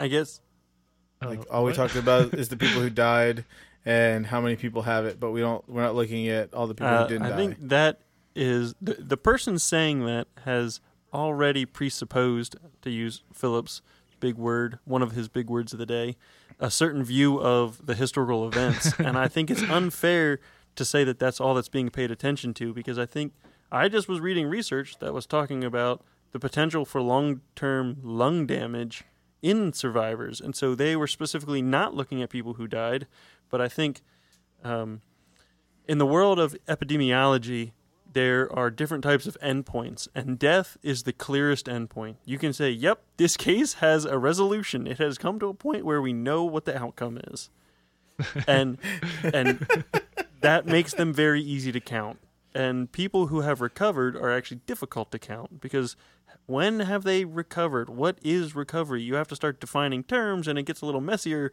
It's like that guy's in the ground. That's the end of that story. End of business. You know, end of like that's all there is to say. Um, and so they're easy to count and they're numbers that tend to get collected in a straightforward and honest manner and they don't tend to they they really don't change. Like you could have somebody who quote unquote recovered, gets it again, and then dies. And then so it's like, did he ever recover? Was it a reinfection? Like there's questions. You don't get people who died of it then come back to Mhm. life. You know, it's like so I think the concentration on deaths is because they're easy to measure. Um, but I don't think it's fair to say that that's all anybody pays attention to. And I think that that's that person, if I were to guess, revealing what they pay attention to and the fact that deaths is the thing that keeps scrolling in front of them and they want to see something else because it's the only thing they can pay attention to. Ooh, very Freudian. I of apologize. You say that one more time. No, that's I like say. Andrew, say it. Say, say that last the. Say that last bit one more time. So the fact that they're seeing the death number uh, exclusively because that's all that they can pay attention to. They're tunnel visioning on that, and they have an inability to see all the other things that are being talked about because the deaths is what dominates their own psyche. Mhm.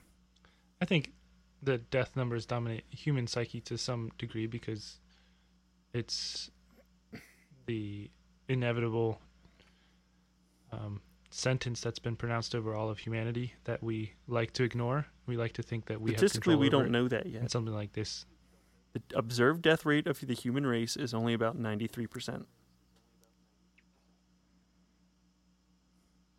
that's the observed death rate. Right. I love that. uh, that's the wrong that's the wrong kind of study. Am I using statistical analysis in the wrong way, possibly? yes, Wait, you mean statistics? You can make statistics say what you Well, want. Well, no, you just have to phrase them well. eighty percent. So, I think um, deaths are shocking, uh, and um, people have talked about uh, like we could save more lives than this if we all went to autonomous cars, or like we could save more lives. Uh, like more people die from the flu every year, um, but it has something to do with human psychology of seeing um, seeing new deaths reported every day triggers our reaction much more than seeing uh, collected numbers saying you know 35,000 people die in auto accidents every year. We're kind of like, eh, That seems pretty low. right? or like how many people die of you know heart disease and diabetes, and I'm like, give me another Snickers. Hey, you gotta die of something. You don't want to So, be like- laying on your deathbed dying of nothing. and and honestly pneumonia which this causes is a pretty good way to go as an old person because you kind of just fade out and it's quick and painless so they used to call pneumonia old man's best friend Painless? I thought pneumonia was relatively painful when you can't breathe. You I've always been on the assumption that not being able to breathe is relatively so painful. it's you don't It's necessarily notice your inability to breathe. your organs shut your down. brain slowly loses oxygen, and that's what makes you pass out. So you pass out like your brain. You uh. lose Oh. consciousness long before you die. Where other diseases, you get to it, be conscious as you die. Like people with cancer, for instance, like their brain is functioning great in in a lot of ways. It's like all the rest of the bits are just coming apart, and they're feeling it and witnessing it, and they're there. They, in some cases, not all. But like the gotcha. guillotine like you actually lose your brain and still have consciousness Oh, there is something called locked in syndrome where the brain functions but it can't communicate with the rest of the body. Yeah, it that's is. terrifying is that what happened in kill bill Um, no, she was literally in In a well. Okay, that's fictional. Ergo, but it looks like coma. No, um, it from exterior it looks very similar to a coma, but if you put somebody in an fMRI machine, you'll see all the normal brainwave patterns. There's a few people that they've been able to identify, and one guy in particular, they were able to like hook up a computer and he can actually communicate now, and he's told terrifying, nightmarish stories about nurses feeding him tea that was too hot and burning his throat, and he could feel it. He was very much aware, and they would just leave Barney on for hours on end, assuming it meant nothing to him, and he just it was like I prayed for death, like, and he he he actually taught himself how to tell the time based on the sun in his room because there were no clocks, because why would somebody in a coma need a clock, kind of thing. Um, but he could see everything, and his brain was working perfectly fine. Uh, he just could not communicate in any way, shape, or form. He could completely hear it when his mother said, "I hope you die," um, you know, which was actually kind of a merciful thing to say, but he still had to like hear it and couldn't respond. And yeah, it's the kind of thing that chills you to the bone in some ways. And on that note, Yeah, gosh, man, that's Dark, huh? oh. Anyway, coronavirus that's doesn't do that to you. quickly. You get to pass out, and Hey. then you never wake up. Yeah, Matthew So- 24 seems like a walk in the park after hearing that. Yeah, like, man. So, does your political view impact your response to the coronavirus? so, real quick, based on the poll, by the way, Andrew, um, I can't really tell like if you chose uh, Republican, but so most of my, um, so we we're pretty mixed. I had uh, 16 people, so about 40, 43 percent answered they're Republican, uh, tw- 18% Democrat, and 37% were independent. So, um, and that includes the people who asked me if libertarian counts as independent. Um, and most of them, most of them said, uh, 10, 62% of them said they felt like they were, uh, conservative. And then, um, the, the rest were split between progressive and moderate. But what's interesting is that 63% said, which I guess is actually the same as the conservative. Um, 63% said that they feel like this is somewhat legitimate, that it's a big enough deal that I'll do my best to follow the guidelines and to stay healthy. We had two people that said, while I don't think the world will end, it will take a long time to recover from this. And then, but we still had three that said, pretty crazy. Yes, people are getting sick, but most of this is hype and panic, probably caused by fake news. So, here's some more comments. people believe it's fake news than think it's going to take a long time to get over, is what you're telling me. At least in your tiny Yep, and 16 then there's person a- sample. Yeah, yeah, my yeah, and then the, there was one person that answered. Um, uh, I know people are getting sick, but we're blowing this way out of proportion. I'll probably still go out. Well, did you did you see? so they that must have been a millennial that was heading. That's down what I was gonna say. the It's like down like carnival in uh in uh New Orleans. I guess it's not really carnival; it's spring break at this point. But there's like woo party time. I say we just we should just put we should just put them all out on a cruise ship. Like anybody that was on the beach, put them on a cruise ship, and they can be the ideal sample of what can happen Well, in an outbreak. if- there's statistically they're pretty young, so there's messaging- unlikely to be a whole lot of issues. But there's some.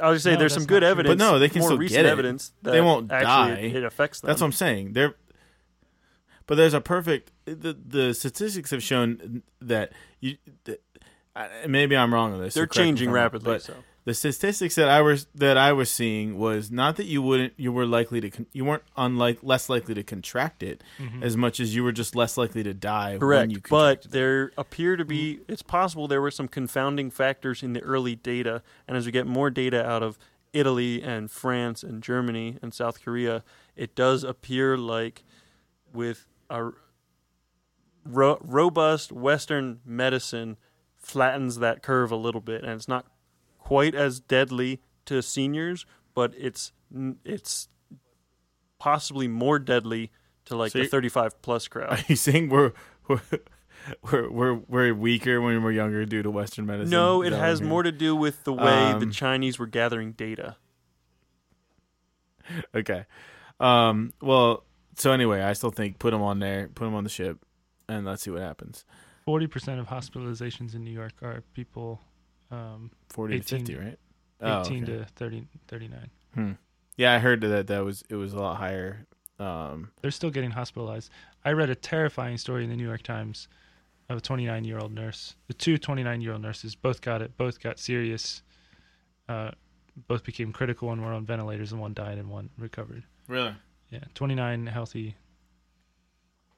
and it sounds like your your ability, your body's ability to, sus- like, just how severe you get it really has a an impact on how you can handle how you can weather that. Right. They think with the lady who died in that situation, she had the best care of anybody in the city because they were trying. She's she's a nurse, and it's you know, the doctors on. It's politically Right, good for right, them right. to succeed in that. And they think that her body actually. I think what it's called like, uh, cytoplasmic. I don't know how to say it, but there's some sort of shock where your body is trying to fight it off and Yeah, I- attacks itself. I read something that um, you actually your white blood cells when they swing into action will actually destroy some epithelial cells that are lining certain parts of your uh, air passages that are actively Mhm. keeping bacteria out of your lungs and so it like the pendulum swings too far the other way and your body's like kill everything except it also kills the gatekeepers and then the gates are not well defended the gates to your lungs that is and then you get viral and bacterial infections that are multiplying rapidly and right. so they go into Hulk mode. yeah, something like that. So yeah, and there's a lot they don't yeah. know. I mean, this is very preliminary. They're you know only dissecting bodies now in some ways. I mean, now is now 90 days old I- or so, but you get the point. It's like they're learning as fast as they can, but they're still learning. yeah. I had uh, bacterial pneumonia a year ago, and it was worse than anything I've ever had, um, like sickness wise. That was a year. It was like 14 months ago, Joe. You don't need to slide away from me. um, but like the lowered oxygen capacity Hmm. just really knocks you out. Have No energy for a whole week. That's crazy. Um, so Do you know what's you know what's even crazier? Here's one of our respondents. Is it an engineered virus to take out the old and sick? Here's another one. Media has made it scarier than it is, but it is serious, and I think most people should be taking a month off to get un- to get it under control. I also think warmth will quell uh, will quell it for the season. It may return. in That's the great mystery. Nobody knows if Um, that's the way it'll work. It you know there is a flu and cold Yeah, season, there is but measles is a year-round problem when you don't have herd immunity. there is I thought there was some evidence to Yeah. suggest that that might be the case. there's some evidence that tropical countries uh, are having a lower rate of spread. It's still spreading, but not nearly as fast as Northern Europe. And that's kind of everybody's kind of hoping. and It's like, Wuhan. Thank goodness in the northern hemisphere we're going from winter to spring. Suddenly, suddenly everybody moves down south. Just don't go past the equator because they're going Um, to all the right, fall. so um, all right, the other it's 100 percent real. It's also quite contagious, along with many preceding epidemics slash pandemics. It is also overhyped into hysteria by the media, hence empty store shelves. Generation Z will unfortunately be the ones to elongate this out of the quote no fear unquote mentality. Sometimes fear can be a positive. I think the the connection between empty store shelves and um, media hysteria is a misunderstanding. Um, I think it's reality that you know in Pennsylvania, fifty one percent of money spent on food is in restaurants, and if people are going to be home and restaurants are closed, they need to get their food somewhere, and so it's just a just a supply chain logistics thing. Like the grocery stores were not able to Double their capacity overnight. um, Not based on the photo. Well, not based on the photos that I saw, though. I mean, what? I had some friends who went out to uh, just get like they were just at just normal shopping out at uh, Costco and a couple other places, and there were people there that were like they literally had like five or six cases, like the big like of things of toilet paper or paper towels. Hey, toilet paper is going to be they currency want- in the coming apocalypse. No, I I think peop there's definitely a fear aspect to it, but to assume that it's um, because the media hyped it is I see what you're saying. I think it started with. I think it's um, this the my NBA getting canceled Well, this is freaked my- everybody out. well, that, that was part of it. But no, I think personally, it was the media saw a few people that are just the type that anytime anything bad might happen, stock up. Mhm. And so the media promoted, look at this, people are doing this, and then social media, in in addition to that, hyped it up. And so now everyone was like, "Well, crap, we're almost out, and if it's if everybody's going to be doing this, I need to get my, you know, get my piece right. now too, and Like I even saw this. I was watching this video today of this one lady that was. This lady had six things in her cart of like the twelve rolls of toilet paper, and this other lady's like, "I just want one." They just gotten out of a fist fight, and she's like, "I just want one," and the lady's like, "No, we got here first. Yay, America! Rugged individualism. You can get all the Yeah. toilet paper you can fight your the way same to thing get. happened. Yeah. the same thing happened in China. yeah, I the the one thing I would say about the It's the media reality of blowing things out of proportion. I think the cable news network environment slash internet like news on demand all the time means that the media in general, and this is conservative and progressive medias, media, uh-huh, it's already plural. Um, they tend to make everything a shouting match because the louder you shout, the more viewers, the more clicks, whatever it is. It's it's a and Sure. so when something serious actually happens and they need to shout, like it's the boy who cried wolf kind of thing. And so everybody ignores it. you know, Sure, doesn't matter where you were. It's like either you know Obama's going to take your guns was being hollered at you for eight years, or Trump's going to tear down our institutions has been hollered at you for the last two and a half, mm, almost three years, four years, kind of thing. And so, if you hear shouting all the time, if somebody comes and starts shouting, "You're going to get coronavirus and two million Americans Toilet are going to die," it's like, okay, Oh yeah, yeah, like, exactly. Like the gun Like, thing. that never happened. And, Yeah. you know, it's like, no, we still have a Mhm. Department of State. Like Trump hasn't That's why news stations shouldn't be funded it- based on exactly. ratings, But you know. but what I'm saying But is he did there's there's no the capacity to actually repre- react in a proportionate sense to the risk because Yeah, everything has to be absolutely. 100 every day. I think that's um, goes back to the conversations you've had with um, some of the people at work um, who I hope don't listen to this podcast Or don't know it I- exists. I have. I, don't- I don't, um, but I think they've they've kind of learned their tone from that media uh, echo chamber. Trump? no, Trump, Trump. Trump's always like, "That's fake. Trump. It's not real." Uh, but he is aping a certain tone that existed before him.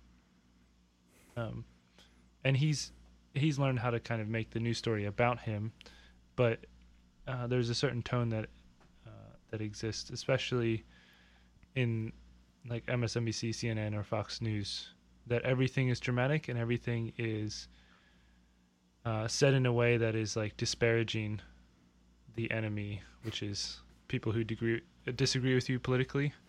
And so everything needs to be stated in a scoffing way that that dismisses a certain group of people as being idiots. Um, and we can't talk about anything without scoffing. And some way or rational discourse is like so when something that- compromise of your principles, and now you're a worthless human. Right, Exactly. Who would ever compromise so with them? You guys are so dumb, so dumb for believing that. Can you people have believe people rational, are doing this? Like, I mean, rational conversation, nuance. Ugh. something serious actually comes along and people don't have the categories, don't have the capacities to respond well. Hmm. Because they've been trained for years and years to only respond with outrage and scoffing. Not introspection or not level headed preparation, or asking questions like, "Why is that important?" humility. I like that, Joe. Um, all right, so two final questions because it's getting late. Um, in your opinion, or in yeah, in your opinion, do you feel like Trump has handled the messaging of of what's been going on with this in a in a, a healthy way or in a um, a helpful way? Because that was one of the things was one of the, one person said, I believe both Trump and the media both mishandled this. Um, I hope that would be it can be unifying, um, you know, and make and and not divide us. But I've heard a lot of comments about um, on either side, like the media will tell like Trump could cure cancer and he'd still he'd still get criticized. Um, there's that that that mentality, and then there's the other side that's like Trump has made this worse by not respond by by acting like it's not that big of a deal, Mhm. and then like I mean, Phil, you you alluded to that too, like the similarity between how he's handled with China. So from your guys' perspective, like has there has his response been acceptable from a presidential level, or for what we would expect from our president? he has failed to be presidential a single day of his presidency, and I would say the last three months have been no different. I feel his messaging has been erratic.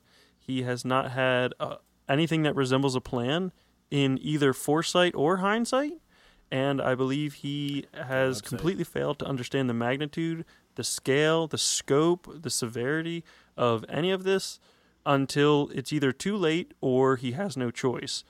Um, so I think his messaging has not been helpful in the sense that you know at one point he said ventilators, you know, good luck states, you're on your own is essentially what he said, and that's not a direct quote. So, all you you know Trump supporters, don't bash me for lying. I'm saying the sentiment, not the exact words. Um, but the the fact that he's not leading from the front, he's uh, he's following this news story, which is not something that he's accustomed to, and he's not something that he has, you know, good tools for figuring out how to. Okay, I got mm-hmm. blindsided, and now I need to develop a plan and be get in front of it. He's normally he loves his go-to motives are to you know name and shame kind of thing like give somebody a nickname and then make Right. it stick and make them look like the idiots but you can't you know aha corona shamarona or whatever and all of a sudden it goes away Chinese virus. I thought Corona was. what were a you saying philip Yeah, you can't Yeah, intimidate exactly. a virus. and so i think Or can you? I mean, Yes, we tried? he has regularly. this is not a problem. It's just going to go away. It's like, really? And and so I feel President Trump as a president, as a leader in general and as a leader of, you know, America, the United States, he has failed to give people direction, to quell panic, to instill the appropriate amount of like, oh, we need to take this seriously without also causing, you know, I think he's caused two reactions of like, ah, we're doomed, our president's an idiot, and oh, there's no big deal, there's nothing to worry about, our president's a gen- president's a genius, he'll, you know, it's all under control, he knows what he's doing. It's like, and neither of those reactions are good, you know, it's like maybe somewhere in the middle would have been great, but he missed that opportunity. So that's my response. Have you watched any of the um, news I, I watched that he's bits done? and pieces of a few of them, and it just it's so infuriating. Like his idiocy is on display for everyone but him to see. Well, him and I don't understand why seemingly intelligent people are so power hungry as to hook their you know wagon to that mule, but they do, and I fail to understand that. So I try. I try to just get a gist of it afterwards call rather than watch an it live. I actually um, watched two of them with uh, our parents, and there were not my parents. I'm not officially related. not officially That we know of. um, yet. a lot hey, would have you know, to happen. we can use CRISPR to alter your DNA so that it's like you're related. That's true. Ooh. Yes. All right. Anyway, and that I do want to give him credit. There was actually moments where I was like, I don't like he sounds reasonable right now, and then like five minutes later he would say like do something ridiculous. But there were moments where I was like, he actually sounds it's like when he when he was willing to read the speech that was in front of him, it was good, and then you could tell when he went off, off Swerving on his own briefly into and you're like, coherence. "Well, wait, what are you? Like, what are you doing? Like, don't just Yeah. read. Just read the speech. No, there were some moments where I had to get up and walk away because it was it was pretty rough. Um, one time, someone asked him a question about uh, Chairman Powell, um, Jerome Powell, Chairman of the Fed, and he was ranting, and and it was just completely uh, inappropriate. Um, but there's other times where someone they were trying to say stuff about him touching the mic or like why did he shake hands and he gave a really actually honest and humble answer where he said like look we're getting used to this shaking hands is something we're all used to doing. We do it out of habit, and you know, I'm not thinking about it. And something I need to learn to adjust. And as a country, we're all going to have to learn to adjust in these ways. Mm-hmm. Um, Even using an ATM, I had to use the ATM, um, and I realized, oh, the, this money that I'm taking. Not only do I have to touch this thing that other people have touched, this money that I'm taking out has to go to somebody that it needs to because I was paying a bill with it, and I was like, okay, so I'm gonna like use a Lysol wipe to pull the money out. I'm not gonna touch the money. I'm gonna do my best to even just not be a transmitter at all, you know. But there's But that's new to us. We have no Yeah. idea. I think there's two things that kind of showed put his family on display. One is putting Pence in charge of it, and then not letting Pence do or say anything. There's supposed to be a couple uh, news conferences where he was supposed to take the lead, and then at the last second, Trump's like, "Nah, I have to be the one in front." and so that's like kind of shows uh, his thoughts on it. And then the Dr. Fauci, um, I don't know if you've listened to him at all. He's the director of the No, he's NIH neither. It's the what is know it? Infectious diseases and allergies or something he? like that center. It might be in one of those, but that's Right. not the title he goes by. Yeah. Every time he talks, it's like, oh, finally, someone who is like direct and honest and coherent. And he's willing to say, like, look, our testing capabilities was a failing. We messed that up. And we're like, oh, wow. And people, and they try to criticize, criticize him about touching the mic. And he's like, look, guys, everybody knows that's not the problem. Let's move on. And so he, he like addressed things, didn't dodge questions, gave direct answers, gave coherent answers, and it's like, can this person be our president, please? At least president whenever we have pandemics. can we can we vote for a panel of presidents on for different circumstances? I want that guy if there's a war, that guy if there's a recession, that guy if things are going great, and that guy over there if there's a pandemic. Isn't that called a cabinet? Theoretically, but if Yeah, it's delegate a uh, if your cabinet exists is full of people who have a uh, what's that called cult of personality. Or yes men?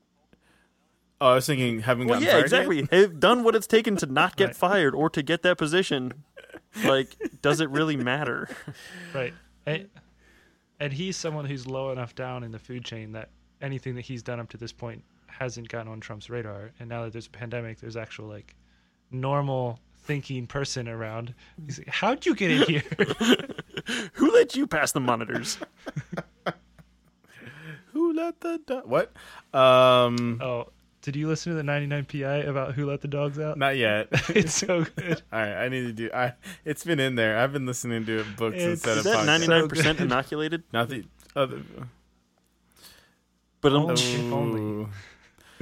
All right, and final question. So you, you as a person, or you as your family, where do you, where do you guys fall in with all of this stuff right now?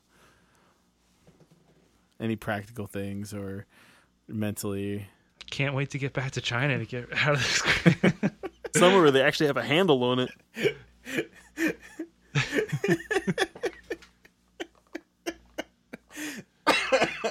Somewhere the healthcare system is. Oh, never mind. No, it's a mess. Um, I so I find myself in a really unique position, which is that I can work.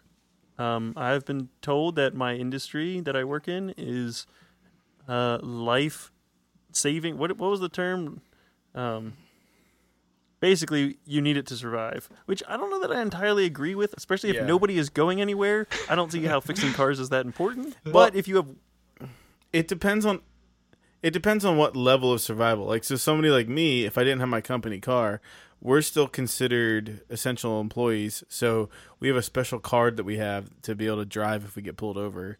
Um, saying yeah i don't have anything like that and so it's like like i've been having conversations with my boss it's like maybe you should consider like taking this seriously and he's like well i have five families including his own that i'm feel very responsible for and if i close like what are they gonna do like yeah that's what Hmm. everybody is saying like Not and die? so and so that's why I I feel I'm in a unique position because I'm like as a Christian, where's my greatest like where's my greatest help? Should I stay home so I'm not a vector? Should I go to work so that I can help people with their cars because you know it's part of a life critical industry like like and maybe I can give some of that money that I earn because I'm still capable of earning money to people who need it more than me, but I don't really know who they are at this point in time. I'm sure I know them. I just am unaware at this point in time. And so it's it's I find it a really tough position because my wife is like, "Stay home. Like don't get sick. It's not worth it." And, you know, part of me Are you wearing a uh, mask at masks work? don't help you. So no. Problem solved. Wear a mask. I Now do you- wear yeah, I do have- wear you can have gloves, and uh, we put up signs, and I limit like the number of people in the office one at a time, basically. And I go out, I leave the the building and meet people in the parking lot where I can control the distance between me and them a little better. And I've really like, and we try to take credit cards over the phone. We leave keys in it. People drop keys off. The first thing I do is Lysol them. Um, so I've definitely like I, I try to be an endpoint. If there is any viral contact, it's the endpoint. It's not a vector. Um, but you know, where's my? Should I stay home? Am I endangering my family unnecessarily? So Am I, you know, because I am in a u- unique position to earn money? Should I? I, you know, part of me wants to like keep earning so I can give it away, but it's like, who do I give it to? You know, how do I make those judgments? No one's asked, and do I just write them checks and depend that they'll Mm. cash it or like? I'm sure you would. I'll I take already write you checks. um, Every month. I think you should uh, you should keep working because the virus prevention measures that you're doing are better Well, than anyone and that's else the other that point. That's. I thought about that too. It's like if I leave, like their risk factors go That's way an up. interesting point. I'm the only one that's lysoling things. yeah. so here's what you do: you leave, they all contract it, they're in the hospital, and then you come back, and now You things buy can run the right way. If they all contract it and go in the hospital, then absolutely nothing gets done. They're the only ones that actually know how to fix things. I just like to pretend, like you know, I, I forget what that actor said. Hey, is I'm not a doctor. we're giving on we're giving you concrete solutions. Do you want the solutions Yeah, or it's like not? we're giving you concrete solutions, and all you're giving us is Here we are, just trying to help you out. While I'm grateful for the sentiment, I mean, I the lean. usefulness is marginal. So, for me personally, obviously, ha- this having started in China affects us. Um, in church, there not having been able to meet while I'm gone, it's completely changed our plans for what we were going to do and, and staying in touch with people. Uh, and it's changing our return date to China. Uh, we don't, we have a essentially clear schedule except for Brofest, which is a secret. Cut that out. Yeah, you don't want the minders coming back later and be like, "Aha, we had it under control right up until that point." Right. I am going to be sad that Nathaniel's not going to be there, and probably John. Yeah, and what about heard anything. Dave? Yeah, I think, yeah, this is getting awfully personal for a podcast. yeah. Yeah, this is the part you're going to Cut- cut, cut out. all of Remember, Joe? right around two hours and I'm eleven cutting minutes. anything. In other Nope, I'm news, keeping it all. it's been two hours Uh, and twelve minutes. even the pre-recorded stuff. So the other thing is, I think Sarah, Sarah's response is more likely to be um, reactionary in very specific moments, like us only having twelve rolls of toilet paper in the house, and her seeing people buy lots of toilet paper. She wanted to buy toilet paper, and Uh, that's I was thinking, just start using less. um, Conserve. but for me this like i'm a news junkie and this is exactly the kind of news that can completely absorb all of my attention. Um, i've spent more time reading news about the coronavirus in the last 90 days than reading my bible or time reading other things or time with my probably yeah probably more time reading about the coronavirus in the last 90 days than probably about the same amount of time with my wife so that's a problem you married to the coronavirus? no so so my thing is like i think i need to start putting limits on like i i just need to lock my computer and my phone somewhere else turn the tv off and go somewhere where i don't have access to any way of getting news and and just um, check out a little bit. Hmm. It's interesting to me. The world is changing. There's so many different things going on. I think these few months that we are living through are going to be researched. They're going to be talked about in history books, and that's fascinating to me. So I'm trying to understand, uh, but it can absorb all of my attention. Hmm. So. Yeah, Andrew, I understand your I understand your conflict for sure. I, I mean, I lean towards, uh, you know, working, um, you know, while you while you can, or, and and but while you know not being unwise, you're taking the precautions that are necessary, uh, to do. I know for me, I'm going to keep working, um, and we've already offered somebody, you know, a room if if their work if the if this goes on for a long time, which it sounds like you know at least I know that everybody's been saying two weeks, but it's probably going to go on an entire month at at minimum, probably longer. 18 months. Not the 18. closed down, but the No, I'm talking about the close close down side of it, and so just just trying to make sure that, that we're spending our money wisely, so that when people have need, we can help. Um, because we're we're in a, a unique situation where you know the government has deemed my job necessary. Thankfully, people need electric uh, to watch Netflix during the. Which, by the way, Google and Netflix are taking up twenty five percent of the internet bandwidth right now, in in what was that England or something? so like they're like Netflix, please make everything less uh less high bandwidth. Um so yeah, I- think we're just trying to be wise, doing all the sterilization stuff. Um uh, just trying to be mindful with what I, you know, if I if I have to go to the bathroom at Sheetz or something like that or get gas that I'm, you know, wiping my hand off when I'm done, just doing my best. And just trusting trusting I know trusting that the Lord will take care of me um, in whatever whatever that looks like, um, and being okay with it. All right, I have one final question, and I think we should wrap up. In months, how long Sure. until this is considered in the rearview mirror and the world is quote unquote back to normal, or we've gotten used to the new normal?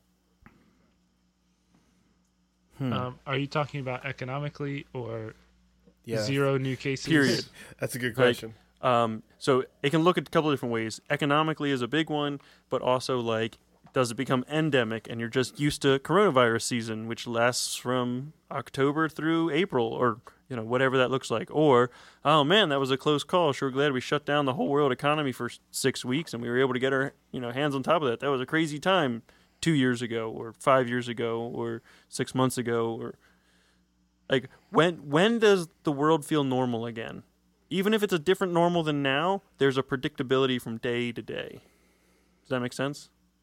And it and it doesn't feel like an aftershock. Some at the drop of a hat, like everything could go way worse than it already is right now. Probably never, I think because we're in the end times. But I think in six months that's what Um, CNN said. in six months there will be a new semi-normal and by the following summer there won't be a health crisis but there will still be economic fallout three to five years from now I if was not more I'm kind of in the same boat. I would say I think the health I think the immediate health crisis will be over in 6 to 12 weeks. I, I think 6 weeks domestically, 12 weeks globally potentially. Um like I, yeah, I that's kind of my prediction. And then economically, I think there'll be a new sense of normal in 12 months, but it, it'll still be very obvious in the rearview mirror for I'd say 60 months, 5 years. I think in 5 years it'll feel like okay, that's behind us. But that's my guess at this point. I think there's going to be continued You gotta ask Joe. flare-ups. You had your say. I think a year from now, we're all going to be agreeing that two plus two equals five. Joe, the dystopian one in the bunch. Uh, leave it to joe leave it to joe Well, I I do think it's man, I don't know. I find it interesting that all this technology is available for us to be able to do a pandemic. Think about it. You can get your food without without having to leave the house and get your groceries without leaving the house. You can work without leaving the house for a lot of people. You can communicate with people without leaving your house. It's very interesting. Um however, you can even leave your house without leaving my your house. guess is exactly. Um, my my guess is is a lot of this will depend on uh, the presidential election. um, I think from a standpoint of the health side of it, as long as as long as we don't find that the coronavirus is something that can like reoccur, um, I think the numbers you guys are talking about, like six weeks, twelve weeks, or a couple months, things are things are things are good. But if it's something that like you see like resurgence coming back, we haven't developed treatments or antibodies or anything like that. Uh, it, I mean, it doesn't seem like something that will ever will, will go away, you know, at least not for a very long time. Um, as far as economically, I I guess it depends. If uh, if if we get in, if it's it, what's the best way to say this? Um, I think if it was a, it would be especially more concerning for me if it winds up being like a Bernie Trump um, ticket that we're voting, because if if if this is all going on, I think socialism sounds a lot more uh, viable um, than it ever has in America.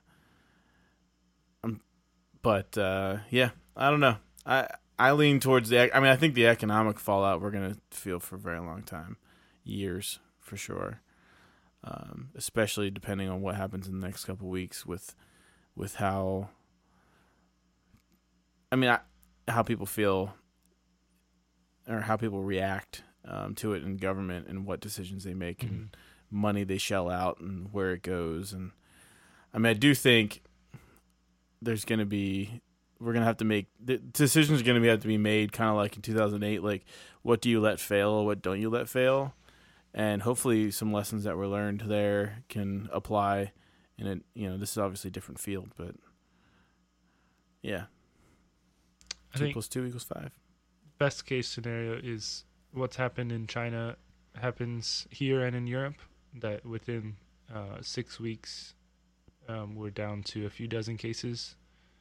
Um, but I think we are already in a different scenario than China was in. There's cases more uh, more widespread, and we don't have the we don't the lockdown mechanism. We don't have, live in a society that's going to comply in the same way, um, and neither does Europe.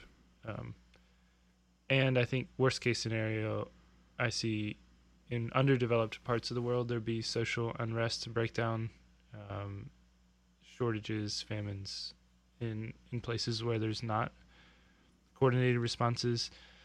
And then the other worst case scenario is Trump says that we need to postpone the election and he needs to stay in charge. Yeah, yeah. I was I, every that has been something I've been thinking about. As like, and of course, my mind goes to the Star Wars scene where Jar Jar is like, "I vote that we give emergency powers to the Chancellor." That's totally where my head where my head goes, and it's like, oh man, I could totally I can see him at least suggesting it. At the very least, like, hey, you know, this is still a big deal. Can we push this back six months? which I have to disagree with you there.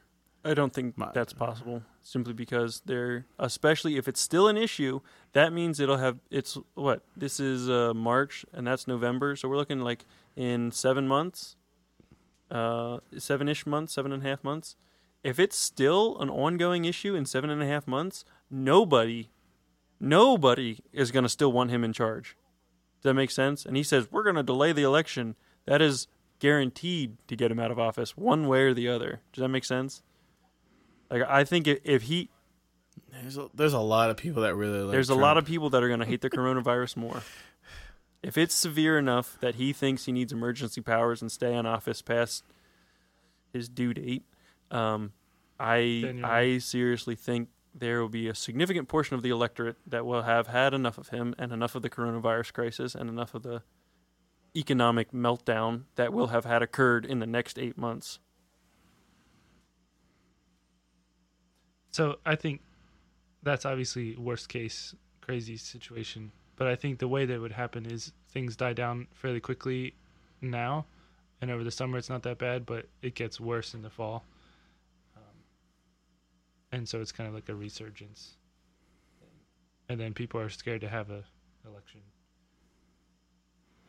it's hard for me to imagine this goes away very quickly I based think, on based on seeing what what's been going on with like the, the people down in, at the beaches and and even people that I see out out in the streets now like people there's a people there's enough people there. acting like it's not really gonna be that big of a deal um like people going over to their friends basements to record a three hour podcast we're six feet away ish, ish. nowhere close to six feet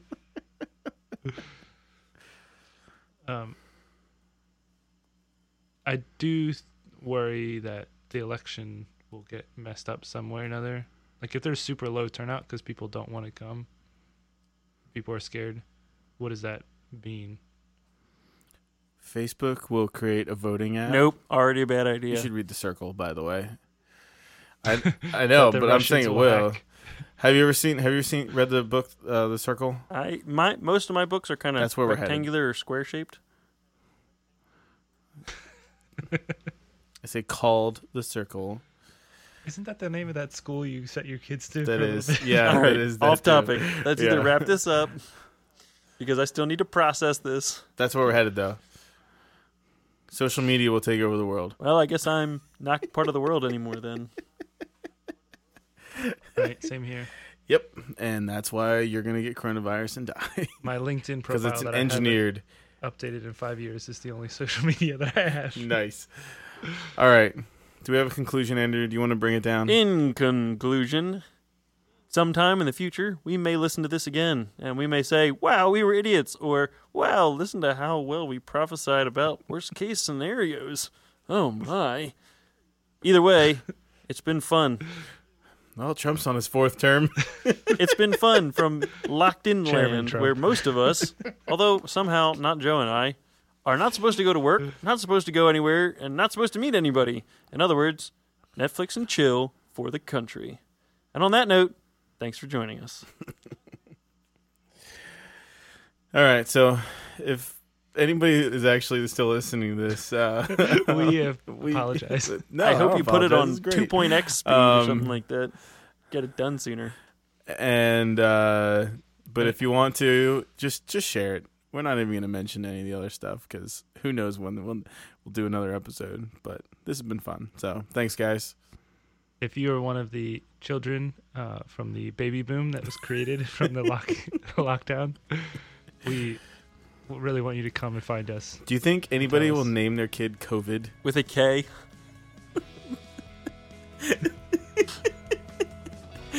Do you think Corona beer will change To what? COVID beer? uh, all right Crown. To like Just call it Crown. Halo? Just call it Crown. all right thanks for listening everybody